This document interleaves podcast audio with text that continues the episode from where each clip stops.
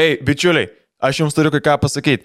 Jeigu jūs norit puslapio, Jeigu jūs norite elektroninės parduotuvės, jeigu jūs šiaip norite kažkokį blogą kurti, ar ne, jūs vart į Zairo. Zairo padės jums susikurti puslapį. Mes pasinaudojam jų paslaugom, nes mes nieko nerūkiam apie puslapių kūrimą. Mes esame debiliukai šitoje vietoje ir viskas. Mes norim pas jų, mes išsirinkom šabloną, kuris mums patinka ir mes jau kurį laiką esame ten. Kas yra labai kietai, kad ten labai yra lengva redaguoti puslapį. Pavyzdžiui, žiūrėkit, įkeli nuotrauką, vat, ją sumažini, padedi čia Ir jinai puikiai labai atrodo. Ir ten yra dar kitų labai kietų dalykų. Jeigu jums kyla kažkokių problemų, tai nieko tokio, jie turi visą parą veikti kliento aptarnavimą. Yra dar vienas labai kietas dalykas, mes turim kodą. Kodas yra PVS. Panaudoję šitą kodą gausite net iki 72 procentų nuolaidos. Tai varykit į Zairo, susikurkite savo svajonių puslapį, nes tai padaryti labai labai lengva. Nežinau, kaip pas jūs šeimose pas mane, taigi niekas nepasakojo, kaip tu buvai padarytas ir kaip susipažino tėvai ir įsimylėjo. Mhm. Reikia traukti info. Taip, man irgi tas pats lygu. Ir užduoda klausimą, atsako taip arba ne, žinai. Ai, baig, baig. aš nebuvau tyčia padarytas. Aš, aš, aš tiek esu atkapstęs pats. Ką aš žinau tiksliai, tai kad brolis buvo netyčia, o aš jau buvau tyčia. O, matai kaip. Broliai tą patį sako irgi, ne? Bet jo, yra tas, yra tas, kur Taip, labai įdomu, išgirsti, nu, jų istorijos labai paprastos būna, bet vis tiek, tipo, nu, ganėtinai. Aš, pavyzdžiui, žinau, kad mano tėvukai susitokė iš išskaičiavimo. Kad... Taip, Eni, meni, dikina. Ne, tipo, jie ten gyveno, gyveno. Fainai, šiaip sako, blem, reikia darbo, reikia vien, nu, kažkaip gauti namą, jo. o namą tik šeimom duoda. Taip. Tai tik dėl to susirašė. Tai e, čia dabar tas pats irgi yra, kur mano brolis daug pasėmė, nu, pagavo tą valstybės jo tą kompensaciją, kad tipo pirmas būstas, šeima, bet turbūt būtinai šeimoje. Tai realiai dabar irgi reikia iškoti moters, kad jeigu norėčiau gauti šitą dalyką. Fiktyvą. Čia, e, čia, yra, čia yra lietuviškas tas dalykas, kur Amerikai būna, e, kur atvaro meksikietės ir nori už, ištekėti už Amerikos ir gauti vizą, tai tu turi apsimes, kad tu esi vyras ir žmona. Tai tą patį daro, aš turiu homoseksualų draugą Amerikoje, tai jis turi fiktyvę žmoną, tai kad ten A, ne? Jo. O tai turi daryti, atvaro komisiją taip, ir klausinėja. Taip. Ir, ir jinai ten, jai kaip nu, mokėdavo, kad gyventų. Taip. O kokiu klausimu klausia? Ar tipo, iš esmės klausia, kaip netgi jinai atrodo, nu, tipo, ne, nepasakoja? Tai jie turi viską apsitarę. Tai ir visa legenda kaip scenarijus susidėlioja. Ir visus ten žino praktikai, kokie klausimai, aš nesigilinau, bet. Okay. Po to ten kažkaip ir apgavo tam, žinai kaip po to. Ah, taip, taip. Give me more. Čia... 15 tūkstančių e, kainuoja visas šitas dalykas, bent jau kiek aš buvau girdėjęs. Nuo 15 tūkstančių pusė. Taip, paminė tą istoriją, kur pasako, kaip mano draugas Anglijoje iškirto jaunikį. No. Tai ten tokias vestuvės buvo, va, tos fiktyvės, ja, ir, ir tiesiog susipyko su to. Bet nieko blogo nėra, jeigu tu tokias vestuvės iškirti, tipo, negali pyk. O Islandijoje merginos specialiai ieškosi užsieniečių vyrų mm. pirmai santokai pasidaryti vaiką netgi sugeba ir tada valstybės įstatymai labai jas saugo ir jie išsiskiria ir visą gyvenimą vyručiai moka. A, ne? Ble, aš, aš, aš kitą savaitę skrendu į Islandiją. Rimtai, atsargiai. aš žinau, kad, pažiūrėjau, Norvegijai daro labai jaunimas, kad ten kažkaip, jeigu susimeti kartu imti paskolą, ten duoda labai didelės lengvatas ir ten kuo anksčiau susitokęs būni, Taip. ten kosminiai, ten, tarkim, būna 2 metai, jie atperka namus jau porom, Aha. nes ten labai duoda lengvatų ir pinigų daug jiems. Geras. Tai jie ten žiauriai anksti pradeda gyventi, ten tarpusavį jau ten vos baigia šulę. Tai gerai. Nu. Kad taip yra. Ten dirbi, žiūri, Na, ir kada čia planuot karjeras? ne, kam gyvenkite. Teista karjera pati, pirmą namas. Ten, žinai, namus, kai ten remontavom, tai atvarai ten žiūri ten... Ai, tu namus remontavai? Nu, aš ten vasarom padirbėdavau, tai e, atvarai ten žiūri kažkaip paaugliai, sako, čia savininkas namo. uh, okay. O tu nesidirbus nori niekad? Nesi, nesidirbus tokio darbo? Ne, aš esu koncertavus ten nemažai, turėjau mm. turą aplink visą Norvegiją su Rockmergės Hebra. Okay. Ir 10 dienų 8 koncai. Ir uh, turėjau vaikiną, kuris ten dirbo, mhm. daug skraidydavau. Ir taip pasiemi pavadinimą savo, nu, tą pseudonimą. Ne dėl jo ir anksčiau, bet uh, ten po to turėjau dar vieną istoriją su pieninais. Turėjau baisiai daug pieninų iš Norvegijos, nes norėjau būti pieninų magnate. O iš tikrųjų... O kaip galima laukti, bet čia... Pieninių... tu tipo... Uh, Pirkdavai pieninus, juos investuodavai ir tu juos perpardavinai, Nu, perpardavinėdavai, nes jie brangus yra. Aš žinau, kad tipo seno pienino vertėje auga, jie, jie, jie žoskai Ne, auga. Visi, ypač jeigu truputį dar padroštas, iš tikrųjų Norvegijai labai daug kas išmetinėja pieninus ir geram stovi. Mhm. Ir fainus, ir įdomius, ir nerygas tas baises. Jo. Mano idėja buvo kažkada, nu, tokia labai svajinga, kad aš pastebėjau muziejuose, kad pieninai, fortepijonai baisiai gražus būdavo, išpašyti visai. Ir aš galvoju, ką, kodėl mes šitą malkom grojam dabar? Taip. Ir aš taip užsivedžiau ir, ir sugalvom strūgų reikia vežtis. Surenkam daug pieninų, sudedam į busiuką. O kiek tu vienu metu gali pieninų prasivežti? Penkis ar keturis, nu maždaug. Ir jas ten nu- nusipirki visus juos, sudėjus už kokius 300 eurų. Rimtai, tik tais maks. tiek? Tau transportavimas, nes renki visus ten. Nu, Nu. ką renki. Ir čia nuomo- nuomodavausi patalpas ir aš ten rinkau komandą, kas man taisytų tos pieninus, bet kadangi pasižiūrėdavo mane ir sakydavo, tu, pieninai, ką tu čia nusišneki, čia mes.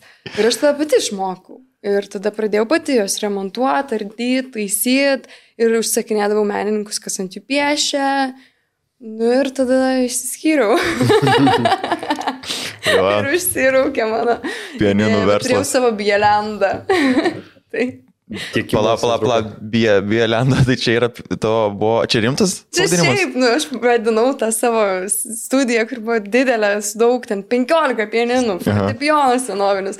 Tai aš sakydavau, kad čia mano bielendas. Na, jis gerai skamba. mano vienas mėgstamiausių YouTube kanalų yra, žinai, Irlanda? Ne, ne, kur, kur bičias, tu tikrai žinai, kur bičias groja visokias, e, parodo, A, jo. pavyzdžiui, kaip su senu, gro- e, su nauju, kaip su kokybišku, kaip su nekokybišku. A. Toks, žiūri, kur žiūri vieną tašką visą laiką. Jo, jo, jo.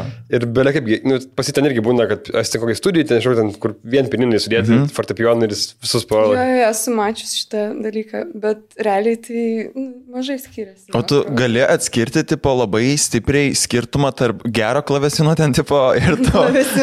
Ir, tipo, fortepijono ten, kur jau, ir aš jau užmiršau jų pavadinimus, bet ten yra, kur kainuoja kaip Rolls Royce, ten prasideda. Stenvėjai ir panašiai, tokios garsios kompanijos, nu, šiaip labai skiriasi. Labai labai, nes jie gyvi.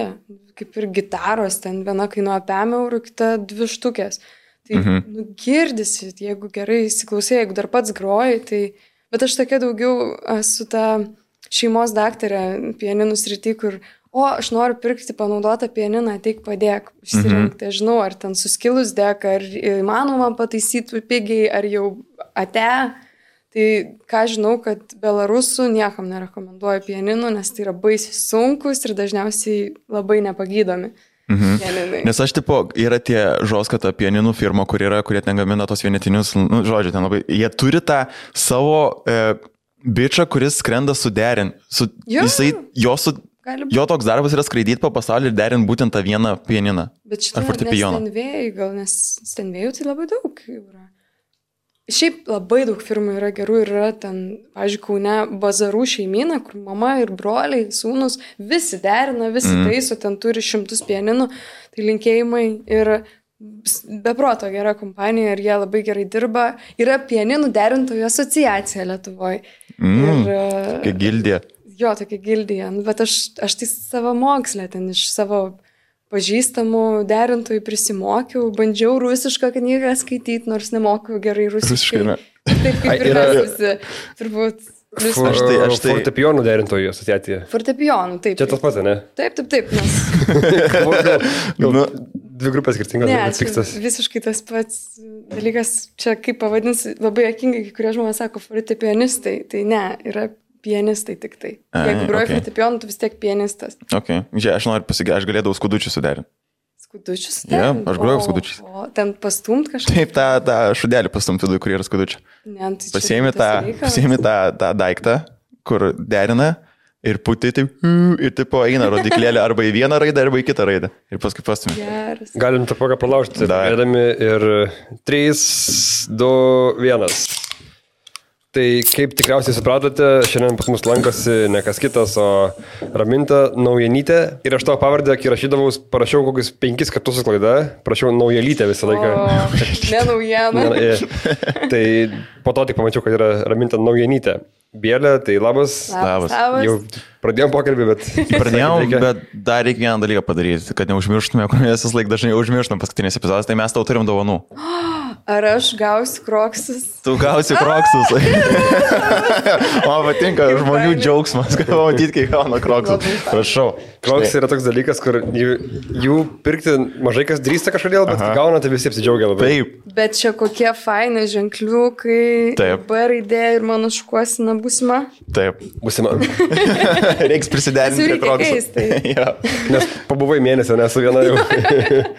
Tai ir įtikti dar vieni gražus ir laimingi kroksai mūsų viešiniai. Jeigu jūs norit savo gražiausių kroksiukų, tai lėkit į open24.lt arba į fizinės parduotuvės. Būtinai panaudokit mūsų kodą PVS10 ir gausite papildomą nuolaidą savo naujiesiams kroksams. E, jie turi ir kitų įvairių kroksiukų, pavyzdžiui, viduje su kailiuku arba aukštesnių su auliuku. Tai tikrai rasite iš ko išsirinkti, spalvų yra begalės, džitbitsų yra begalės, galėsite juos pasipuošti ir labai labai smagiai juos dėvėti. Tai aš gal ta, į, į tą temą taip apie išvaizdą, tu šiaip mėgsti eksperimentuoti visai su savo įvaizdžiu. Laukais Dažniausiai. Nes aš kiek žiūrėjau, tarkim, fotkės Google, Google atsidaręs, tai ten realiai neina kartais netgi atskirti, kuris laikotarpis yra, nes mm. labai daug ek- eksperimentuoji. Tai kaip, kaip ateina idėjas, ar tiesiog eksperimentų? Nežinau, čia kažkaip savaime prasidėjo gal labiausiai, kai pradėjau studijuoti, dirig... mokytis dirigavimą ir man sakė, turi atrodyti taip, turi rengtis taip ir panašiai, aš tokia maištautoja. Tai kai sakydavo, kad čia negali būti jokių blizgučių ir spalvų, tai aš galą nusidažydavau. Aha. Nu, okei, negalima čia, taip bus ten. yeah. Ir tas taip išsivystė, kad čia lyg mano tam tikra saviriška. Tada baigus bakalauro studijas labai ten daug turėjau apmąstymų ir išgyvenimų, tai kaliau blondinę iš karto mhm. spalvą, nu toks, ar jis, ale čia atskiriu tam tikrus etapus, bet tai tapo įpročiu. Mhm. Ir susirandu tokius nuostabius kirpėjus, kurie sako, ateik, ateik, dar paeksperimentuojam, jam tai faina, Taip, aš viską aišku. leidžiu. Bet tai čia yra pagal, pagal nuotaiką realiai, ar ne?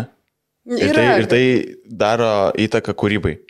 Nedaro, čia toksai, nežinau, tiesiog fainas įprotis, nu, nežinau, mėgstam nagus tvarkytis, mėgstam kažkokį rūbą nusipirkti. Uh, Buvai emo. Buvau. Buvai turėjai, turėjai tą, tą juodą grifką. tą, Ne, tokios ilgos aš, ne, aš bet nieko nematydavau. Aš tokį ežiuką gal, žinai, čia truputį pasilyzinę ir čia toks ežiukas, čia dar, dar paauglystai. Ir tada jo labai daug kas sakė, emo, emo, bet aš neverkiau parke. Ne, tai Ne. Kam buvai emo tada? Nu, nes- Tai emo esmė yra liūdėt, turėti grifką tą juodą jobaną, kur nieko nematai per ją. Ir tas pirštinės, kur be pirštukų. Bet tai aš pabandžiau, bet norėjau išlikti. Gyva. Ai, ok. Nes okay. važiuok, tarkim, įvedus to, tavo vardą pavardę ir kokius metų im- imidžus, tai kiekviena fotka yra skirtingas Taip, stilius. taip. Nu, čia, va, dar dvi tokios pat yra ir gal čia, bet... Na, aš kas pusmetį keisdavau kardinaliai, o kiekvieną mėnesį vis po truputį. Mhm. O dabar tai kažkaip, galiu pasakyti, išskirtinis mano įvaizdis, nes pagaliau ilgi plaukai, čia, wow, Taip. čia pasiekimas. Bet aš realiai biškai bijau žmonių su skrybėlėm. Man jie atrodo mistiškai. Aš man atrodo, kad žmogus su skrybėlė. Daug jis kažką Jis, žino. ble, žino kažką daug. Tai Aš, reiškia, kad jau laikas į kirpyklą. o tu su kepurė. jo, nes tai- aš plinku, pas manęs kitas dalykas yra. Tai va, aš ataugusiam šaknim, tu ten kitos problemos, tai visi Jo. turim kas liepti. Bet, e, nu, bet tu nori kalbėti su žmogum, gal biškai, kuris yra su skrybėlė. Nes, ble, ne visi skrybėlės nešioja. Yra Clarkas ir Domas Raibys, kur vadu jo, pavyzdžiai. jo. kur tu- Yra Gytis Ambrazevičius dabar, kuris pasivadino kantri anūkų. Ir O. jisai dabar visur suskrybelė. Bet jis privalo country gro dabar. Nu, jis ten gali, taip jau šalia vadinti save į tą pusę. Mhm. Nu, ir aišku, gerbiamasis Virgis, tai jau netimsim titulo. Oi, ne, ne, tikrai ne. Čia mūsų visų protėvis. ne, fainas Virgis, labai daug kalba, bet fainas. O tai su jo susitikus, sakys, jekė? Jo, jis e, festivalį Akacijų alėja organizuoja, organizuodavo, mhm. dabar jau perėmė. Tai mes daug esam kalbėję ir aš nepamiršiu laidos labam ryte, kai pristatinėjom tą festivalį. Nu, aš ten tik pagroti turėjau, man viskas gerai, o jis pristatyti. Ir Ignas e, tuo metu vedė laidą mhm. ir aš matau, jis jau ir ant kelio virgiai deda ranką ir jau koinas komentuoja, kad tik tai bando perimti iniciatyvą, Aha. kad jau tarsi baigt, bet virgis žino, kiek nori pasakyti. Patinka, kur pasakojo, kur tada Olegas darė videką apie Virgį. Ir Markas pasakoja, kur tėvo nuvarė pas virgį ir turi dafiga kepurį, žinai, savo. Taip. Ir jis sako, kiekviena kepurė turi savo istoriją. Ir toks galvoju, hm, nu įdomu, žinai. Ir jis sako, nu papasakok apie šitą kepurę. Na, šitą kepurę man parvežė mano duktė iš Amerikos ir viskas. Visa istorija. Taip pat toks, Tai, okay. tai tam video matosi, kaip pameni, Dominikai pasiūlė pagroti su gitara kartu su Virgiu ir kaip jisai bėgo iki mašinos jo. gitaros, kad tik taip dar prieš farant pagrotos kartu su Virgiu. Ten Yes. matos video, ten pačiam yra. kampe, kai Dominikas bėga. Bėga. Aha, Yra, yra. Gitarą pasimti. Aš esu buvęs Virgio, konce.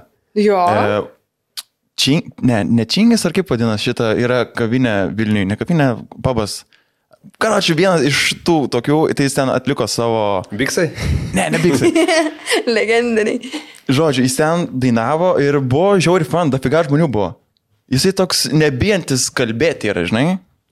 Ir Ir jis, jis ne, ne tai, kad nebijantis, jis tikrai kalbantis. jisai kalba, nu, ir jisai turi tą, kur užsideda ant kaklo ir armonikėlė čia yra. Oho. Ir, ir Gytis Ambrazevičius turi. Sakau, kantrianukas. Kantrianukas, nieko negaliu. Visiškai. Žiūrėk, po tavo to pasirodymo talentuose, nu, galim laikyti kaip tavo tokių pasirodymų viešumai, prasiveržimų. Be abejo. Jau praėjo 10 metų su viršum. Aha. Uh, ir ar tu šiaip bent įsivaizduoji, kiek bičių turėjo krašą po tavo to pasirodymo e, ant tavęs, ta prasme, kiek paauglių? Neįsivaizduoju, nu aš daugiau buvau, žinau, kad tikrai daug kareivių. labai daug gaudavau žinučių. Tada žinau, kad labai daug senyvų žmonių įsimylėjo mane, nes mhm. labai patriotiškai skamba ta daina, nors man visiškai ne, ne tuo kampu žiūrisi. Mhm. Bet e, ką žinau, kažkaip aš dar buvau pakankamai naivi ir jauna 12 klasėje, tai man aplinkoje užteko dėmesio ir, ir tikrai yra buvę situacijų, kai ten tuo metu labai labai didelis rautas žmonių ir tu net nebepažįsti, kas tavim sveikinasi mhm. ir tipo, o labas ir, ir gamini, kas čia toks. Taip. Kodėl? Bet turiu gerą istoriją, beje, apie biksus. Mes su Vilančeliste, mano iš Bielės ir Perų, kur varėm mhm. ten, nuvarėm kažkada į biksų barą išgerti. Dar, man atrodo, gal ir karokė buvo, ką aš mėgstu. Aišku, kad tu mėgsti. Aišku, mėgstu, bet, bet reikia būti, kaip šiandien, pasiruošus. Čia žinai, kaip būna pro boksininkai, kai į kreužę, kai daužia tą... Jo, jo, jo. Ne, ne, ne, čia ne tas. Bet šiaip tu ateini, pertrauksiu dar greitai, tu ateini į kažkokią nežinomą barą random ir ten yra karaoke. Eini dainuoti jau? Kurią valandą? Klausimas. Ja, Japonijai labai linksma užsidaryti vienam į kambarį. Kam? Kodėl? Tai žodžiu, mes sėdėjom biksuose ir buvo mūsų tas gerasis laikotarpis, kai labai labai daug kas mus atpažindavo. Ir atsisėdom, aš kažkaip susirišus plaukus buvau ir prisėdo bičiukai ir sako, "O, čia turbūt jūs kokios sesės, nes dvi gražios merginos vienoje mm. vietoje nebūna ir aš jau oh, apsivemsiu, bet gerai, okei. Okay. Ir man taip įdomu pasidarė, ir mes taip šnekam, ką jūs veikėt gyvenime, tu lyg Mhm. man kažkur matyti, operos solistė. Sakau, aš operos solistė, lankaisi operos ir baleto teatre. Ne, ne, ne, sako, baigtų, ne, tikrai ne. nu va, ir mes taip įsišnekam draugiškai, ten jo kažkur draugas nueina, kitas. Ir mes pradam šnekėti apie talentus. Ir aš Mhm. sakau, o tu matei tą bėlę, tą, kur ten apie brolius blemba, kokia jinai baisi. Ir aš pradedu stumti ant savęs. Jo. Ir aišku, kad gaunu pritarimą, nesgi jisai nori ga gauti mano palankumą. Mes važiuojam, įsijautę, rūta irgi prisijungia, visiškai jauna, prieina jo draugas, o, taigi tu tai labai buvo okvardu. Wow. Ką jis po to darė? Nu, po to jau paliko mus. Paliko. Gražiai. Bent vienas geras sprendimas tą vakarą. Uh, man tas yra Bartuševičius minėjęs, kad jūs esate pažįstami senų laikų labai iš barako ar berots, ne? Ar iš kažkokių... O jis visiškai pilnai papasakojo. Jis papasakojo, kad jūs maistą gamindavot kartu kažkaip tais liktais. Ar gaminot vieną, Vieną kartą? kartą esam susitikę kepti legendinio manto kugelę. Mhm. Jo. Esam dar kažkada ėję į Open Mic, man atrodo. Bet aš neatsimenu, kaip mes pažinom, nes, man atrodo, dainų dainelėm prasilenkė etapai, kažkokiu būdu mes labindavomės. Mhm. Tai va, ir vis dar likom pažįstami, iškepę kugelį. Labai, labai bartuševiškiška. Šiška. Visi yra arba valgė kartu kogelį su juo, arba, Arba kepė. kepė. Nu, tai. Aš kol kas esu du kart valgęs, bet nekepęs dar tai. Geras kugelis buvo, tikrai moka kepti. E, Aš skaičiau straipsnį, kur e, buvo... ne, nebijok, ten geras straipsnis buvo. Vaik, vaik. Apie tave nėra blogų straipsnių. Jo. Kas net neįdomu. Nebėra gal. Kas net neįdomu. Geri. Esu prisišnekėjus, tik tai nežinau, gal nebėra. Fide. A ne? Apie ką? Nu, o ką tu skaitai? gerai, gerai, aš skaičiau, kad e, Egidijos dragūno komplimentai tavo. O, kad Tu- aš tilpčiau į spintą. jo, jo, jo, jo, jo. Čia iš Romeo ir Džiulieta projekto, kai aš norėjau jį laimėti ir mhm. laimėjau, bet niekas jo nežiūrėjo. Labai liūdna. Na, Bet, bet laimėjau. Bet laimėjai. Dainavau muziklose. Tai ten vienas iki komisijoje sėdėjo. Egidijus Mhm. ir, ir jis pakomentavo, aš ten tokį labai kvailą pasirodymą, juokingą dariau su aerobika ir Taip. ten Saulės klošą beras dainavau. Tai va, tai komentavo jis tą mhm. sėkį. O tipo yra baime prieš Egi pasirodyti? Ar ne? ne. Nėra, ne? Ne. Čia nėra tas, kur muzikos autoritetas. Ne, jis šaunuolis, gerai daro verslą. Aha. Taškas. Ką žinau, aš nemoku stumti ant žmonių, va taip tiesiogiai, bet jisai puikiai jį visi žinom, bet jeigu žmogus šitiek metų, kaip ir kokia zvonkė, kaip dabar Natalija. Bunkė. Tiesiog Natalija, nes... Natalija irgi puikiai darosi dalykus, pažiūrėjau jos Instagramą, wow. Ne, jinai profesionaliai yra. Tai bet Jinai- lygiai taip pat galim traktuoti žmogų, kuris, tik aš esu girdėjus, kaip jis bendrauja su savo muzikantais, tai, nu, Aha. negražu taip daryti. Ok, ok. Jo, mes čia neverčiam deginti tiltų, nes Ne, ne, ne. Ne, tai žinom, čia tiesa. Ir, ir jo, kažkaip. Aš labai jos gerai nepažįstu, bet yra tekę prasilenkti mhm. visokiuose Nes, bendruose. žinai, tipo, e, na, aišku, galbūt pats ir Egidijus žino, kur patenka, kad į eterį ir kartais reikia rinkti žodžius, ką kalbėti, bet atrodo, tokia galbūt turėtų būti šiek tiek tokia baime, kad tu bijai, kad jis kažką nedekvačiai pasakys. Ai, bet geriau pasakyti neadekvačiai, negu žais žaidimą, kurį aš kur, kai kurį laiką dalį savo karjeros dariau. Būti šventu, geru, maloniu, viską teisingai sakyti. Va čia yra šlikščiausia. Man dabar. Mhm. Kažkurio metu ir aš taip dariau ir sakiau, kad tobulai gyvenu čia šventoji dvasia manyje. Mhm. Taip nėra, neįdomu. Tai Mes ką, vis- ką blogo padarai? ką blogo? Hm, Nuo ko čia pradėjau? Ne, bet, tipo, jo, nu, tu kuri įvaizdį. Tu turi, Taip. tipo, e, pasiteikti visuomeniai galbūt tokią geresnę savo pusę. Tu nori, kad tai daugiau mėgtų, kad tai daugiau klausytų. Bet neįdomu žmonėm, jeigu tik gerą pusę rodai. Visi nori, tai Nu, kodėl... tai karts nuo karto. Kodėl Agnija Galavičiūtė tokia populiari, nes jinai rodo daug pusių. Nu ir jo, čia taip. tada tik tavo reikalas, ko tu sieki gyvenime, ar tapti, nežinau, Lietuvos prezidentu ir tau reikia nesuteptos e, jokios ten istorijos, mhm. ar tu nori atsiverti ir kad tave suprastų ir ten... Nu jo, bet tu kuri lyrinę muziką tokią. Ja, Jų tu negali būti šešėlių valdovė. kodėl ne? Aš turiu kitą grupę, kur galiu būti šešėlio kur- valdovė. Ne, aš iš tikrųjų tokia užaugus su roko muzikantais, tai visokių ten tų valdovių galim prisigalvoti mm. ir įvaizdžio, bet ta bėlės jo įvaizdžio pusė, tai aš tikrai tokia lyriška ir, ir užsisvajojus, dabar šiek tiek labiau elektroninė dažniau būna. Mm -hmm. Tai yragi tas toksai piešinukas, ratas charakteristikų, kokie muzikantai ir ten ar jie ten siekia kaip bakoks eiti ir protesto labiau formą, ar, mhm. ar meilės istorijos, ar relatable, kaip, nežinau, ne- nesupyk Vaidas Baumila, kuris tikrai nu, yra tas variantas. Mhm. Ir yra tipažai ir veikia sistema labai paprastai, man atrodo. Tai mano didžioji gal ir buvo klaida, kad aš tokia mėčiausi, mėt... nors ne klaida, man labai patinka, kad tai įvyko. čia kaip tas vadinamas, komedijai būna savo balsą ieškojimas. Tiesiog, nu, tai tu negali ateiti jau žinodamas. Labai sekas tiem, kurie žino iš karto jau. Arba tu ten esi toks tipažas, kad tu nu baisiai rūpi viską išbandyti ir, ir ten taip ir taip ir taip ir taip tas meno formas. Nu tai aš iš tų. Pavyzdžiui, mano viena mėgstamiausia grupė yra Fox iš Shazam, žinai gal. Ir jie realiai kiekvieną savo albumą leidžia kitų stilium. Nu, O. jie tiesiog išbando vi- viską, kas įmanoma, nes ir balsas diapazonas yra pasi, kur viskam. Tai tu niekada nežinai, ką jie toliau išleis, nes jie visiškai ten, tai prasme, tai žiauriai kieta yra. Taip, man irgi atrodo, čia tokia vertybė, nu, mano siekiamybė kažkaip, jeigu būčiau norėjus būti pati populiariausia, tai biškai kitų kelių būčiau ėjus. Mhm. Nes tikrai buvo ir pasiūlymų tokių, kad ko tau dar reikia, mes tiesiog norim iš tavęs kalt papkės ir tau padaryti karjerą. Mhm. Ir aš baisiai įsigandau, aš visada buvau ta tokia ieškotoja, kažkokia, kaip čia teisingai, vertingai, vertybių neišduoti ir, ir tuo keliu bandžiau save surasti.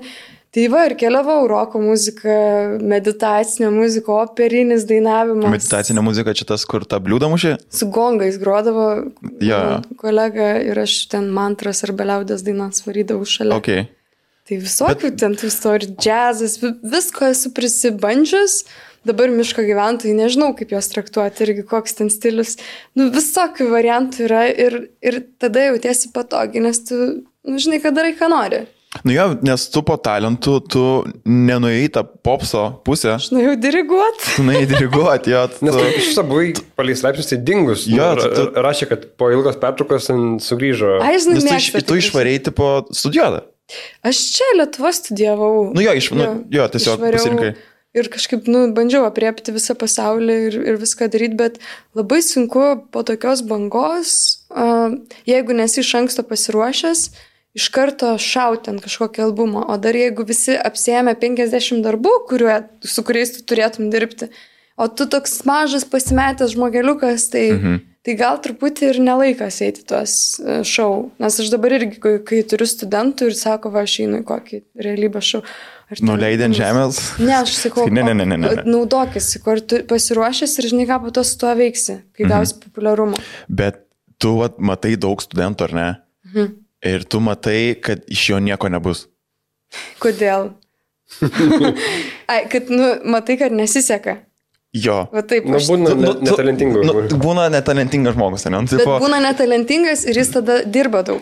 jo, jis daug dirba, tai aš tu už tai mielai ir malonu ir sveikintina, bet tu matai, kad vis tiek, ne, tu galbūt... Man, žinai, gali... kokie būna labiau nepatinka studentai, kurie ateina, ai, čia tik šiaip, man faina dainuoti. Ten ar grodžinai, eik tada, eik gyvenk, ką nors daryk tikslingiau, nes tik šiaip uh, for fun namie gali padainuoti. Mhm. Bet man, žinai, muzika tas toks atrodo, kur labai daug duoda, ar tu gimėjai su to, ar ne. Nes Mhm. atrodo, kartais būna žmonių, kurie bando, iš tikrųjų bando, jie turi to nori, jie dega, bet, ble, kaip tau neina. Nu, Ar tu gali išmokti dainuoti?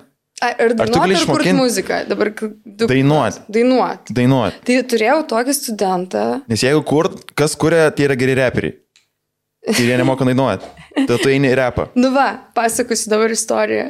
E, e, tuoj prisiminsiu vardą, labai atsiprašau, neatsiminsiu, gal turėjau. Merū- Merūnas. ir jis tapo. Nes turėjau studentą iš Turkijos, kuris Lietuvoje dirba kažkokį? IT, IT darbą. Ne. Ir jisai Turkijoje buvo reperis. Ir jau ganėtinai ten sėkmingas. Ir groja bosų. Ir jisai atėjo ir sako, žiūri, noriu išmokti dainuoti. Kuklus žmogus be proto. Ir jis dainuoja ir, nu, nei į aukštį, nei žemynę susigaudo. Mhm. Sakai, kelk ir ten dar žemiau ir panašiai. Nu, blogai. Bet jis labai norėjo ir jis groja biškiuką. Tai mes dirbom pusę metų ir jis pradėjo pataikyti natas, bet ten buvo krūvinas darbas.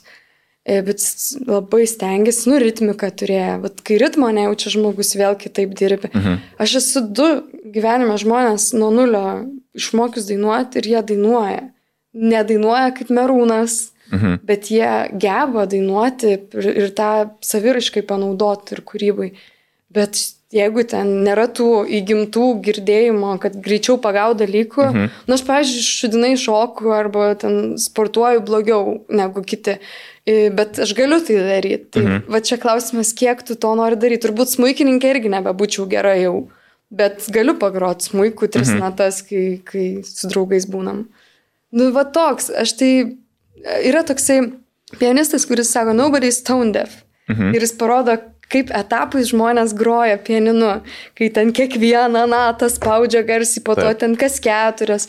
Tai lygiai taip pat yra, aš manau, kad tai yra išmokstama, nes mes visi uh, gimėm, nu va tie, kas gimėm su klausos dovana ir, ir ją turim, čia yra tiesiog juodas darbas. Ir visi muzikantai net negimė talentingi ir puikus. Net sėda trijų metų, Mozartas nebūtų Mozartas, jeigu ne tėvas, kuris užspaudė jį tenais į kampą ir Jo, bet jisai, lauk, Mozartas ar Beethovenas? Betovenas apkurto. apkurto Beethoveną. Ne, ne, ne apkurta, kur ten jau 13-14 metų sukūrė tą savo. Tai Jis ten 7-8 jau varė improvizacijas tokias, kad ten wow. Nes Va. jį ten paėmė už, už pakarpos ir tik tai leido mhm. gyvenime daryti. O tu sakei, tu gestų kalbą moknais. Ai, čia gal daugiau toks buvo juokas. Aš tiesiog norėjau padėti išreklamuoti šitą dalyką. Ir mano daina yra atlikę ir šiaip, sako, gali išmokti frazių keletą. Mhm. Tai užsikabinau, išmokau, labai įdomu, bet nėra kada. Ir ten buvai tokį, tame straipsnė dar užmetė tokią idėją, mintį, kur e, jeigu aš, jeigu aš apkurčiau, aš vis tiek kurčiau, nes galėčiau tai daryti iš... Atminties. Jo, jo aš Čia... atsimenu garsus e, mintinai. Ir kartais jie taip pusę tono važinėjo, bet yra buvęs projektas, kur reikės, žinot, kas yra kamertonas. Toks ne. Metaliukas, su virpin ir lenatą duoda. Okay. Nu ir dabar neturiu telefoną, bet spėju, kad le, kažkur čia yra, mhm. nes tiek su juo dirbam, kad čia arba le bemolis, arba le. Aha. Ir nuo jos atsiskaičiuoji. Tembrus atsimeni. Tai tipo yra viena nata, pagal kurią tu atsiskaičiuoji? Arba, nu, kiti moka visas, aš tai atsiskaičiuoju. Mhm.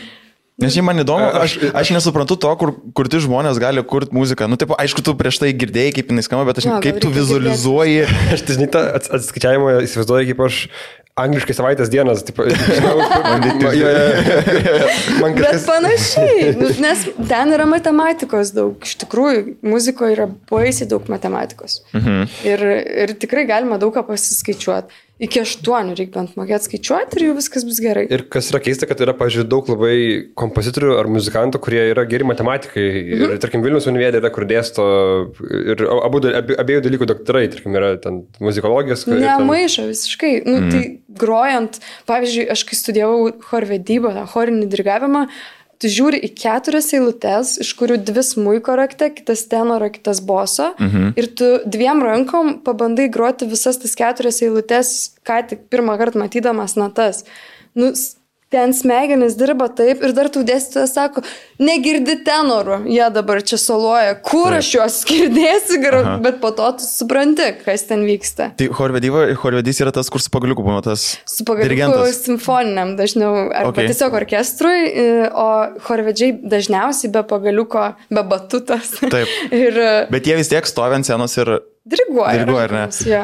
Aš nesuprantu. Mes turėjom klausimą ne kartą, ta prasme, e, o tie, tie muzikantai nežino patys, kaip daryti. nu, jie, ble, taigi turi tą natų lapą. Na nu, gerai, reikia? aš turiu labai e, aiškę analogiją. Kam reikalingas krepšinio treneris? Ką jie nemoka žaisti, neturi pasiskirsti rolių. Pake, pakeitinėti žaidėjus. pakeitinėti, bet prieš tai vis tiek ir treniruotės, ir strategija. Tai įsivaizduokit, kiekvienas muzikantas, muzikas reiktų sakyti, jeigu profesionalas, Tai jis turi savo įsivaizdavimą, kaip reikia atlikti kūrinį. Jeigu parašyta natų vertas, tai jos mhm. tik tai maždaug, nu, vienam aštuntinė vienaip skamba, kitam kitaip ta nata. Tai ateina vienas žmogus, dirigentas ir sako, bus taip, mhm. kaip aš pasakysiu. Tai tu gali tą patį grot kūrinį, jeigu kitas dirigentas. Visiškai kitaip skambės. Kitaip skambės, ar ne? Aš šimtų procentų įsitikinus, kad kitaip skambės, netgi ir tas pats žmogus vienodai nesudiriguoja. Mhm. Ir, pavyzdžiui, jeigu blogai diriguoja, gali blogai dainuoti choras, gali užsispausti, visi sakys, skauda gerklės per mhm. repeticijos, nes dirigentas rodė, vat, kaip nors taip, nu, įtemptai. Bet žinai, kas man dar yra keista, kai jie rodo, kur yra, kur yra vieni, yra tikrai, kurie rodo, ten taip muzikuoja ir kiti tiesiog labai lietai. Čia, cool, jau labai aukštai aukštas lygis. Bet tai kaip tam žmogui, kuris pučia triubą, ar ne? Kaip jam suprasti, ką, ką jisai rodo? Neparodo tiksliai. Jo, nes man reikia taip, dabar tavo eilė ir arba ne, taip, tai arba yra taip. problematiškų vietų, kuris stojimus reikia parodyti arba nuėmimus, kad sutaptų tam mhm. tikrų dalykų. Nu, bet sakys, Serė, dabar jūs eilė mhm. pagroti. Mhm. Ai, jau čia, nes jeigu instrumentai kiekvienas turi ne viską, viską parašyta, kas bus ten visų kolegų partijas, tik savo dažniausiai. Aha. Ir jis ne, ne, nesigaudo, jau dirigentas viską, viską turi bendrą planą. Nu ir jis dabar tu, tu, tu, čia garsiau, čia tyliau ir dar stilistikoje tam tikroji. Mhm. Ir, nu šiaip yra, kurie neparodo ir vis tiek įstoja. Nes aš esu... Yra, kurie nežiūri į dirigentą. Mhm. Visokių yra variantų. Jie ilgai negroja tada. Kur, taip, po to kaip tas Čia, e, nu... dirigentas, kaip pačiasas, tam Matijūnų, žinai, tai žvaigždė jo būna.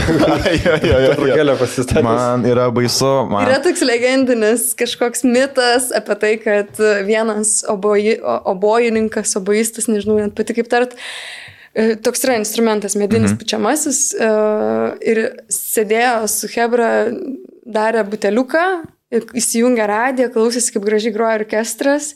O ten yra tas kūrinys įsiskiria obojaus solo. Mhm. Ir ateina ta vieta ir jis jau laukia ir sako, pamiršau nueiti darbą ir nėra to solo, nes mhm. būdavo seniau problemų, kad, pavyzdžiui, girdėjus esu legendų, tikrai nežinau faktų, kad Kaune įstatė toje e, apačioje, toje dobėjai kameras. Okay. Spėkit kam? Kameros. Kad matytų, ar atsinešė gert? Mhm. Ir aš, bet aš esu girdėjęs šitą dalyką, kur, tipo... Irgi girdėjęs. Kur, aš girdėjau tą kitą, kur, tipo, jeigu tu teini ant pakmo arba šiaip išgeręs, grot, tai tau užtenka tos vienos sesijos, kad tu prapūstum, nes tu, tipo, dafiga išputė. Nu, jeigu pučiamoji. Jeigu pučiamoji sesijo, tai tu, va, tau nėra pakmo, jie realiai geria ir... Gilus klausimas, aš esu, prisipažinsiu, grojus pieninu, fortepionu. Uh, tokioj būsenoj labai gerai grojasi. labai baisu. Bet ar gerai labai... grojasi visiems, ar tik tau? Tau. ne, nežinau. Yra buvę, girdėjau ir iš kitų, kad labai sveikino, kad šitai visi jautus, o man ten klavišai liejasi, mhm. nes dar nespėjai, netai protas dirba. Nu, Bet iš tikrųjų, nu tai čia mitas, šitas pats kaip eiti sceną pri, prigerus ir tau labai ten viskas mhm. emocijos mhm. liejasi, o kokybė. Aš esu buvęs krepšinio komandos atrankoje ant Pachmo, tai spėkit. ar patekau, ar patekai, ne? Ne. ne. Dėja. Diriguojasi prastai labai. Greba rankytę. Visą laiką, nes aš sakau, dar buvau matęs e, YouTube tipo klipuko, kur yra, kur yra dirigentas vienas, kurisai su antakiais diriguoja vos ne. E, kuris tiesiog klausos taip ne, ir dar... Šteinas, kur taip rankom virpina irgi. Jisai, jisai va taip buvo sudėjęs. Ir kažkas nepataikė. Ir kažkas nepataikė ir jis taip nu, nužudė tą žmogų žvilgsnį. Jo, nes čia yra tas dalykas, kad nereikia visko išrodyti, nes šiaip pradžiai, kai studijuoji, tai kaip Hario Poterio mokykla jauties. Tu nei mhm. choro, nei orkestro gauni, gauni du pianin, fortepionus, kur groja koncertmeisterės ir tu per egzaminą ten diriguoji langam ir sienom ir sako, neparodai tam, nepadarai to ten. Mhm. Galvoju, aš sienom diriguoju, come on. Man būdavo labai tas, kai gyvą gauni, vis, visai kitas jausmas. Bet nesvarbu, kurią kūno dalim parodysi, bet tu rodai savo intenciją, kas turi vykti.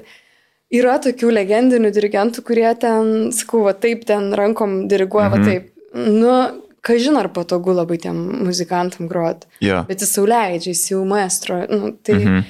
Aš tai sakyčiau, kad reikia ieško to visą laiką tarpinio, to balansinio varianto, nes yra ir tokių, kurie per daug rodo ir per mhm. daug taškosi ir tada jie negali susikaupti, juos dirgina, nu, tai pabaigtų, mums tik tai padėko, netrukdyk.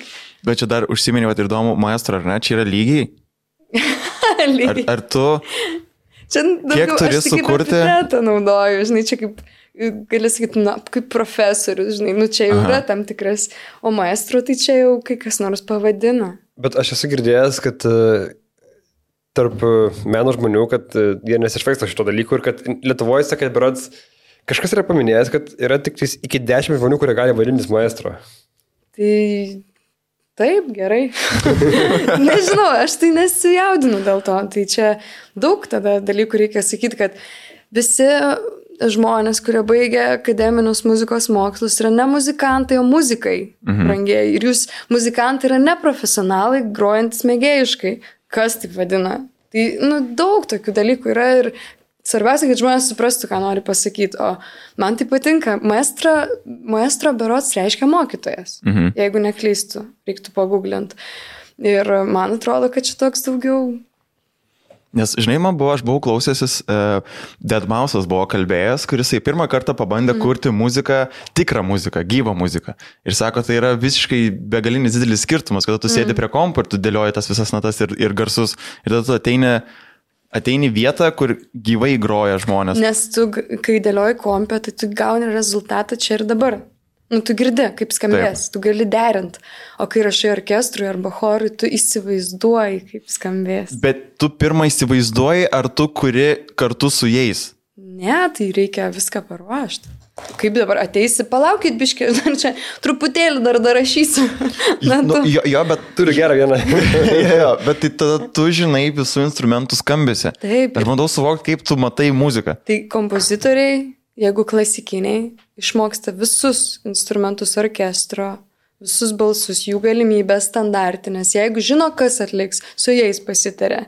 Galima atnešti pasitarti, jeigu ten turi su kuo, bet yra užsakymai konkrečių ansamblių, konkrečiam kompozitoriui. Nu, tai ir aš esu taip darius, tu įsivaizduoji, o dar jeigu prisigalvoji, kad ten smūkininkas pieštuku barbena per savo smūką, tada mhm. su stikliuku braukia ir dar daro ten kokį garsą. Jo. Tai biškai reikia tada pakomunikuoti truputį. Ir... Jo, nes yra, yra tie, kur rodo orkestrą ir bičias apsirengęs fraku visas tipo groja ir laiko beleko, kad didžio medinį plaktuką ir trenkia per kokią nors nesąmoningą daiktą. Nesimačius tokių dalykų. Yra, kur tipo groja, jo, ir, nu, jo, kokį didelę nesąmonę laiko. O, o tu žinai. Ir, ir jis trenkia, kad išgautų tą vieną skambesį, ten bum ir viskas. Ai, nu, būna. Bet dažniausiai jis turi daugiau pareigų. Nu, aš tikiuosi, aš tikiuosi. Jie groja kokį gongų ar ten varpais, jo. tai čia perkusija, tai jie dažniausiai kompozitoriai rašo, kad tas vienas žmogus turėtų daugiau veiklų. Per tą ten tempą groja, tempą groja, tempą groja, ten nubėgti mm -hmm. prie keturių instrumentų. Bet yra atvejų, kai ten laiko trikampį ir tris kartus Taip. per dvi valandas turi sugroti. Ir nepataiko, ir tada viskas. Ja. O dėl tų plaktukų, tai pirmieji dirigentai, jie, pirmieji buvo smūkai, o po to atsirado dirigentai, neatsimenu nuo kurio kompozitoriaus, kaip su kalėdų senelio lasda. Ir daužydavo į žemę. Į taktą duodavo? Lasda, kad duoti taktą Ir čia būdavo va, toks dirigavimas, ne taip, kaip dabar mes mhm. matom, bet va, taip dubasindavo su lasda ir šita praktika baigėsi, kai vienas kalė savo į koją, gangrenavo ir numirė. Muzika žiaurus dalykas yra, aš galiu pasakyti, yra labai baisu. Ir jo. Žiūrėk, e, tu esi pasi pati iš Ukmergės kelus, taip? Iš Ukmergės rajono, ne? Iš Ukmergės rajono ir kiek, nu, mano įsivaizdavimu, tai Ukmergė yra labai toks roko miestas, ten festivaliai vyksta nuo seniausiai. Ukmergė vyksta. Jo. Kartais dar. Ir, ir ten yra na, ne viena ir grupė iš tenais, e, ir, ir kiek tai turėjo įtakos tavo visai karjerai? Oi, tai čia labai daug. Aš turiu istoriją vėl. aš kai pradedu šnekėti, man baisu, kad nu, pe, jūs turite klausyti, nes... Oi, ne, varyk, čia mūsų toks darbas. tai kai aš buvau 14 metų, aš dar tam miestelį Liduok gyvenau ir su keliom draugiam pastovi vaikščiodom ratais. Nežinau kaip jūs, bet mes neturėdom ką veikti ir davai ten sukiratus. Ir pamatėm skelbimą, kad atvažiuoja viena partija, o su ją Tomas Krivickas psichas. Ir, oh, jie, yeah, įdomu, kas čia bus dabar, mm. einam pažiūrėti. Ir mes nuėjom į kultūrkę, kurioje buvo mes trys draugės ir viena babutė. O jų ten dvylika mm -hmm. atvažiavo. Bet jie nepasimetė ir jie pradėjo su mumis bendrauti. O aš jau tuo metu buvau kūrusi kelias dainas ir jau pradėjusi gitarą groti. Nu, ir aš pasigyriau, kad aš čia jau tokia menininkė. -hmm. Ir sako, tai mes atnešim gitarą, tu mums pagrosi. Ir aš galvojau, prikolina. Sakau, jo, jo. Ir atneša tada. Nu, ir aš ten pagrojau, jam patiko ir sako, varom per rajoną. Tipo, pasivažinėsim, pakoncertuosiu su mumis. Aš ten, man partija, ne partija, ne vienodai švietė. Ir jo lab Tomas, tas Tomas mhm. Krivickas, aišku, kad noriu. Ir aš skambinu mamai, sakau, mama, grįšiu kažkada šiandien. Varau grot. jo, bet... Nėra laiko aiškinti, ne? ne, ne, varau pakoncertuoti daug. Ir prasidėjo tokie mūsų turiukai, susipažinau su Tomu ir tada sugalvojau, kad čia yra mano šansas. Ir sakau, Tom, aš noriu įsirašyti dainą. Tada iš tėvų iškauliau 500 litų. Pirmai dainai įsirašyti. Okay. Čia daug. Nu daug, daug. Čia, čia daug ir čia vieno kupiūra. Tai man čia toks, daug. Toks vaizdas kaip per tą boheminį repsodį, kurie pardavinėjo tą autobusiuką savo ir rašytų pirmas dainas savo. Mhm. Bet man padėjo tėvai tuo metu, nu, nežinau, gal, gal buvau pakankamai geras vaikas. Ir nuvariau Vilnių, pradėjom rašinę dainą ir Tomas sako, varom su rekvėmais, pakoncertuosim, parepetuosim. Ir prasidėjo mano kelionės po naktinių Vilnių. Neįsivaizduoju, kodėl tėvai mane išleido. Aš mhm. neišleisčiau savo vaiko. Tai prasme, ten buvo antrą nakties psichbari tarp narkotikus vartojančių žmonių, neslėpkim to. Ir tikrai nesaugiausiam sąlygom, bet, bet mane vis laik globoja. Mhm. Visa grupė. Aš turėjau didžiųjų brolių kompaniją, kurie vis laik buvo šalia ir iš tikrųjų man jie davė labai daug dėl kūrybos, nes jokioj akademijai to neišmoksi, ką jie išmokė. Mm. Šiaip kalbant apie Tomą Grivicką, tai jisai turėjo pas mus apsilankyti, bet taip sutapo, kad vienintelė diena, kai mes negalėjom per vasarą, kai jis buvo, tai tas, ta prasme, kai mes negalėjom, jisai galėjo ir čia buvo vienintelė diena, kai jisai gali ir tipo... Tai, yeah. Kitą metą, kitą vasarą. Tada. Tai mes jau antri metai gaudom jį ir, vis prasilenkiam, ta prasme, mes labai Man pasakykit, padėsiu. Tai mes, mes Gerai. turim pa- pažįstamų irgi iš Vatukmirgės, kurie ten jo draugai yra ir taip bandom, bandom, bet vis kažkas praslysta. Čia žinai, kai uh, pasako, turim pažįstamų mergių, o kas tokie? Mačiau, Tada- mačiau, turi fotkių bendrų. Ne? Jo. Na gerai. Ar tu įrašiniai padėjai su Henry? Su Henry match? Mes dylinom ir taip ir ne, neįvyko, nes labai... Jis, jis man minėjo, jis man minėjo, kad turėjo taip, taip. Na, aš labai mėgstu kažkokias idėjas, naujus projektus, o man stilius nesvarbu, man svarbu idėja. Mhm. Ir e, aš kažkaip galvau palaikysiu, bet gal dar bus, gal Henry, aš dar už. aš dar už. Gerai, pranešim jau ką, jam šitą dalyką. Jo, tai mes padėsim jį susiekti. Mes. Čia aš pafeilinau, nes vis rytoj, rytoj, rytoj. Labai daug darbų tuo metu buvo ir čia mano problema. Viskas tvarkoja. Tai e, galim prieiti prie tos temos, kur mus labai domina. Mhm. Nežinau, kiek, kiek tavo atsibodė kalbėti pastaruoju metu, kiek ne, nes tu, ko gero, vienintelė dabar kalbė apie tai Lietuvoje, tai apie autorinės teisės, piratavimą ir panašius dalykus, kadangi, kas nežinot, e, Raminti yra Latga dabar kaip tiksliai vadina- Tarybos prezidentė. Tarybos prezidentė, nes Jo. aš blogai buvau vardinęs. Tai e, pirmas klausimas, tai man, aš, pažiūrėjau, nustebau sužinojęs, kad tu pakeitei Tisutį Makačiną. Su Tima Kačina. Makačina. Jo, taip tarės. Tai čia irgi žmogus, kuris pralenkęs laiką yra ir jis labai ilgą laiką vadovavo irgi tenais. Aš neatsimenu, kiek tiksliai metų, bet dvi kadencijas, man atrodo, aštuoni metai. Mhm. Jo, man, nu, nu, didelis skirtumas metų tarp mūsų ir jis buvo kelpšoje šiek tiek mano dėstytojas, ten porą kartų pasies užsukus ir išsigandus, po to, kaip ten sudėtinga viskas atrodė. Ir, nu, ir taryba buvo vyresnio amžiaus, dabar šiek tiek atsijaunino iš tikrųjų. Ir e, koks buvo galbūt požiūris kad e, čia jaunesnė mergina dabar vad- vadovauja, nebuvo kažkokiu tai... Jo, ten buvo reikalų. Tai aš iš viso, aš norėjau eiti tarybą ir po to, kai prasidėjo antras turas prezidento rinkimai, tai pamačiau, kad eina vien tik vyriškos lyties atstovai. Ir man toks viduj, tai kaip čia dabar aš tokia, nu kažkaip, Aha. Aha. ką čia, ne, ne, ne viena nebandys.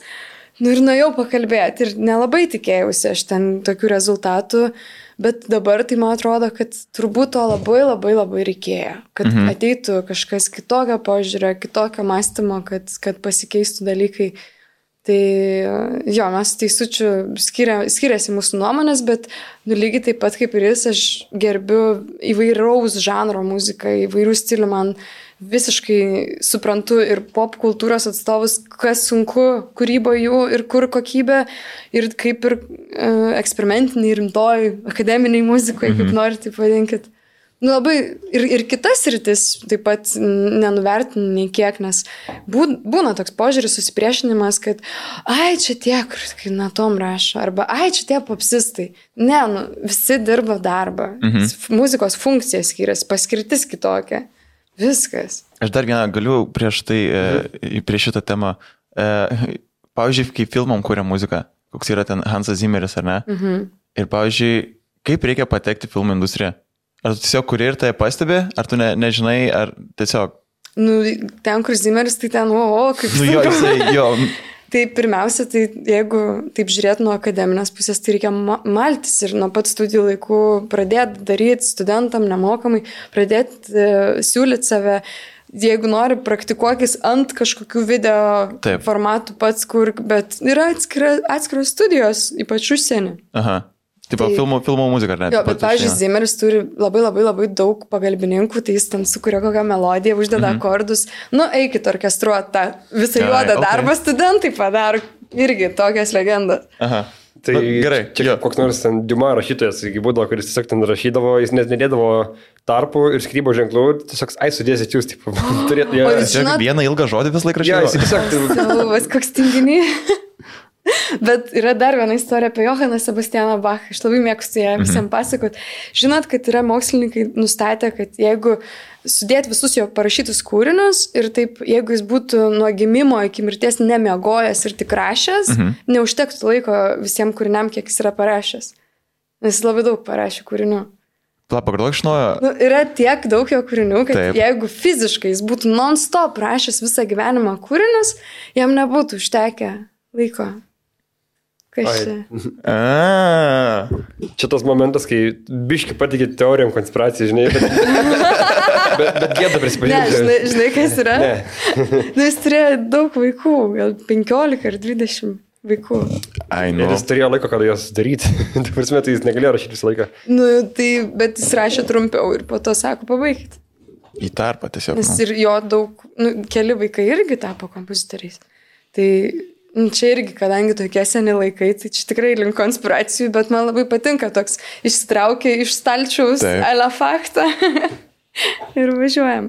Nu gerai, apie autorinius dalykus, ne? E, jo, ir mes, kai važiavom, truputį kalbėjom apie tą visą požiūrį šiaip Lietuvoje į žmonių, nes, tarkim, prieš dešimt metų, aš nepamenu, koks ten buvo įstatymas, bet tai buvo susijęs su filmu Inberods, kad ten visi buvo išsigandę, kaip čia dabar gali uždrausti, čiagi mes nieko nevogėm, mes tik pasiskolinom filmas, taigi mes nepavogėm jo ir, nu, Aš tik biški mėgojau su kaimynė.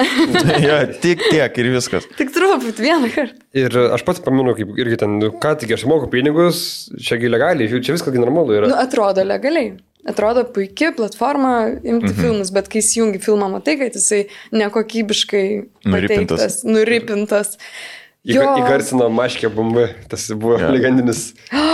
Jo, tekstą vertė, mačiusi BM, irgi. ne, jo, Ryčka. 99 garsino Maškė BM, jo, Tarel komanda pristato. Bet įsivaizduojat, sumoki pinigus dar už tą turinį, kuris yra voktas ir jis dar prastai garsintas, tu gauni nekokybės, kažkaip, ai, lievas filmas. Tai taip, tai būdavo seniau, kur tik pradėdavo įgarsinti ant anglis, dar būdavo šitas bičias, kur tu girdi, kai duris užsidaro, išeina parūkyti, o grįžta pusės filmo, Simpsonų galą, tipo įgarsina. Yra buvo tų, kur, kur tu girdi, kai šaukia mama, ar dar kažkas, tipo, vos nevaik valgyti daryti, bet čia labai labai senai būdavo. Čia pirmieji jų vertimai Man tokie. atrodo, klaimas yra įgarsinęs kažkokį filmą, sakė, lygtais. Irgi Gali panašių būdų. Nenustepčiau. O koks? Tai- sakysiu, koks. Ne, tai viskas normalu. Mes augom tokioj kultūrai. Iš vis, taigi, kai tik laisva Lietuva atsirado, taigi ten tonom veždavo piratinės kasetės ir sėdėjai. Tai kol mes prieaugom prie to momento, kad ten iš darbo vokti nereikia. Mhm. Ir čia mentalitetas žmonių.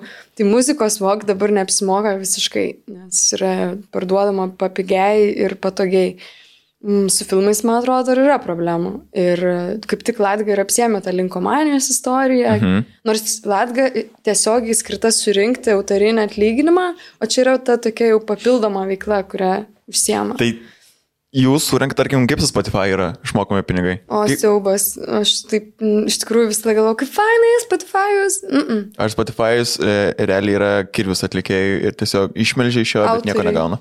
Nu, mes jeigu atlikėjas, autorius, ten yra skirtingi iški dalykai, mhm. nes e, tu, kaip sukuri dainą, galės neatlikti ir gauti pinigus, gali tik atlikti ir, žodžiu.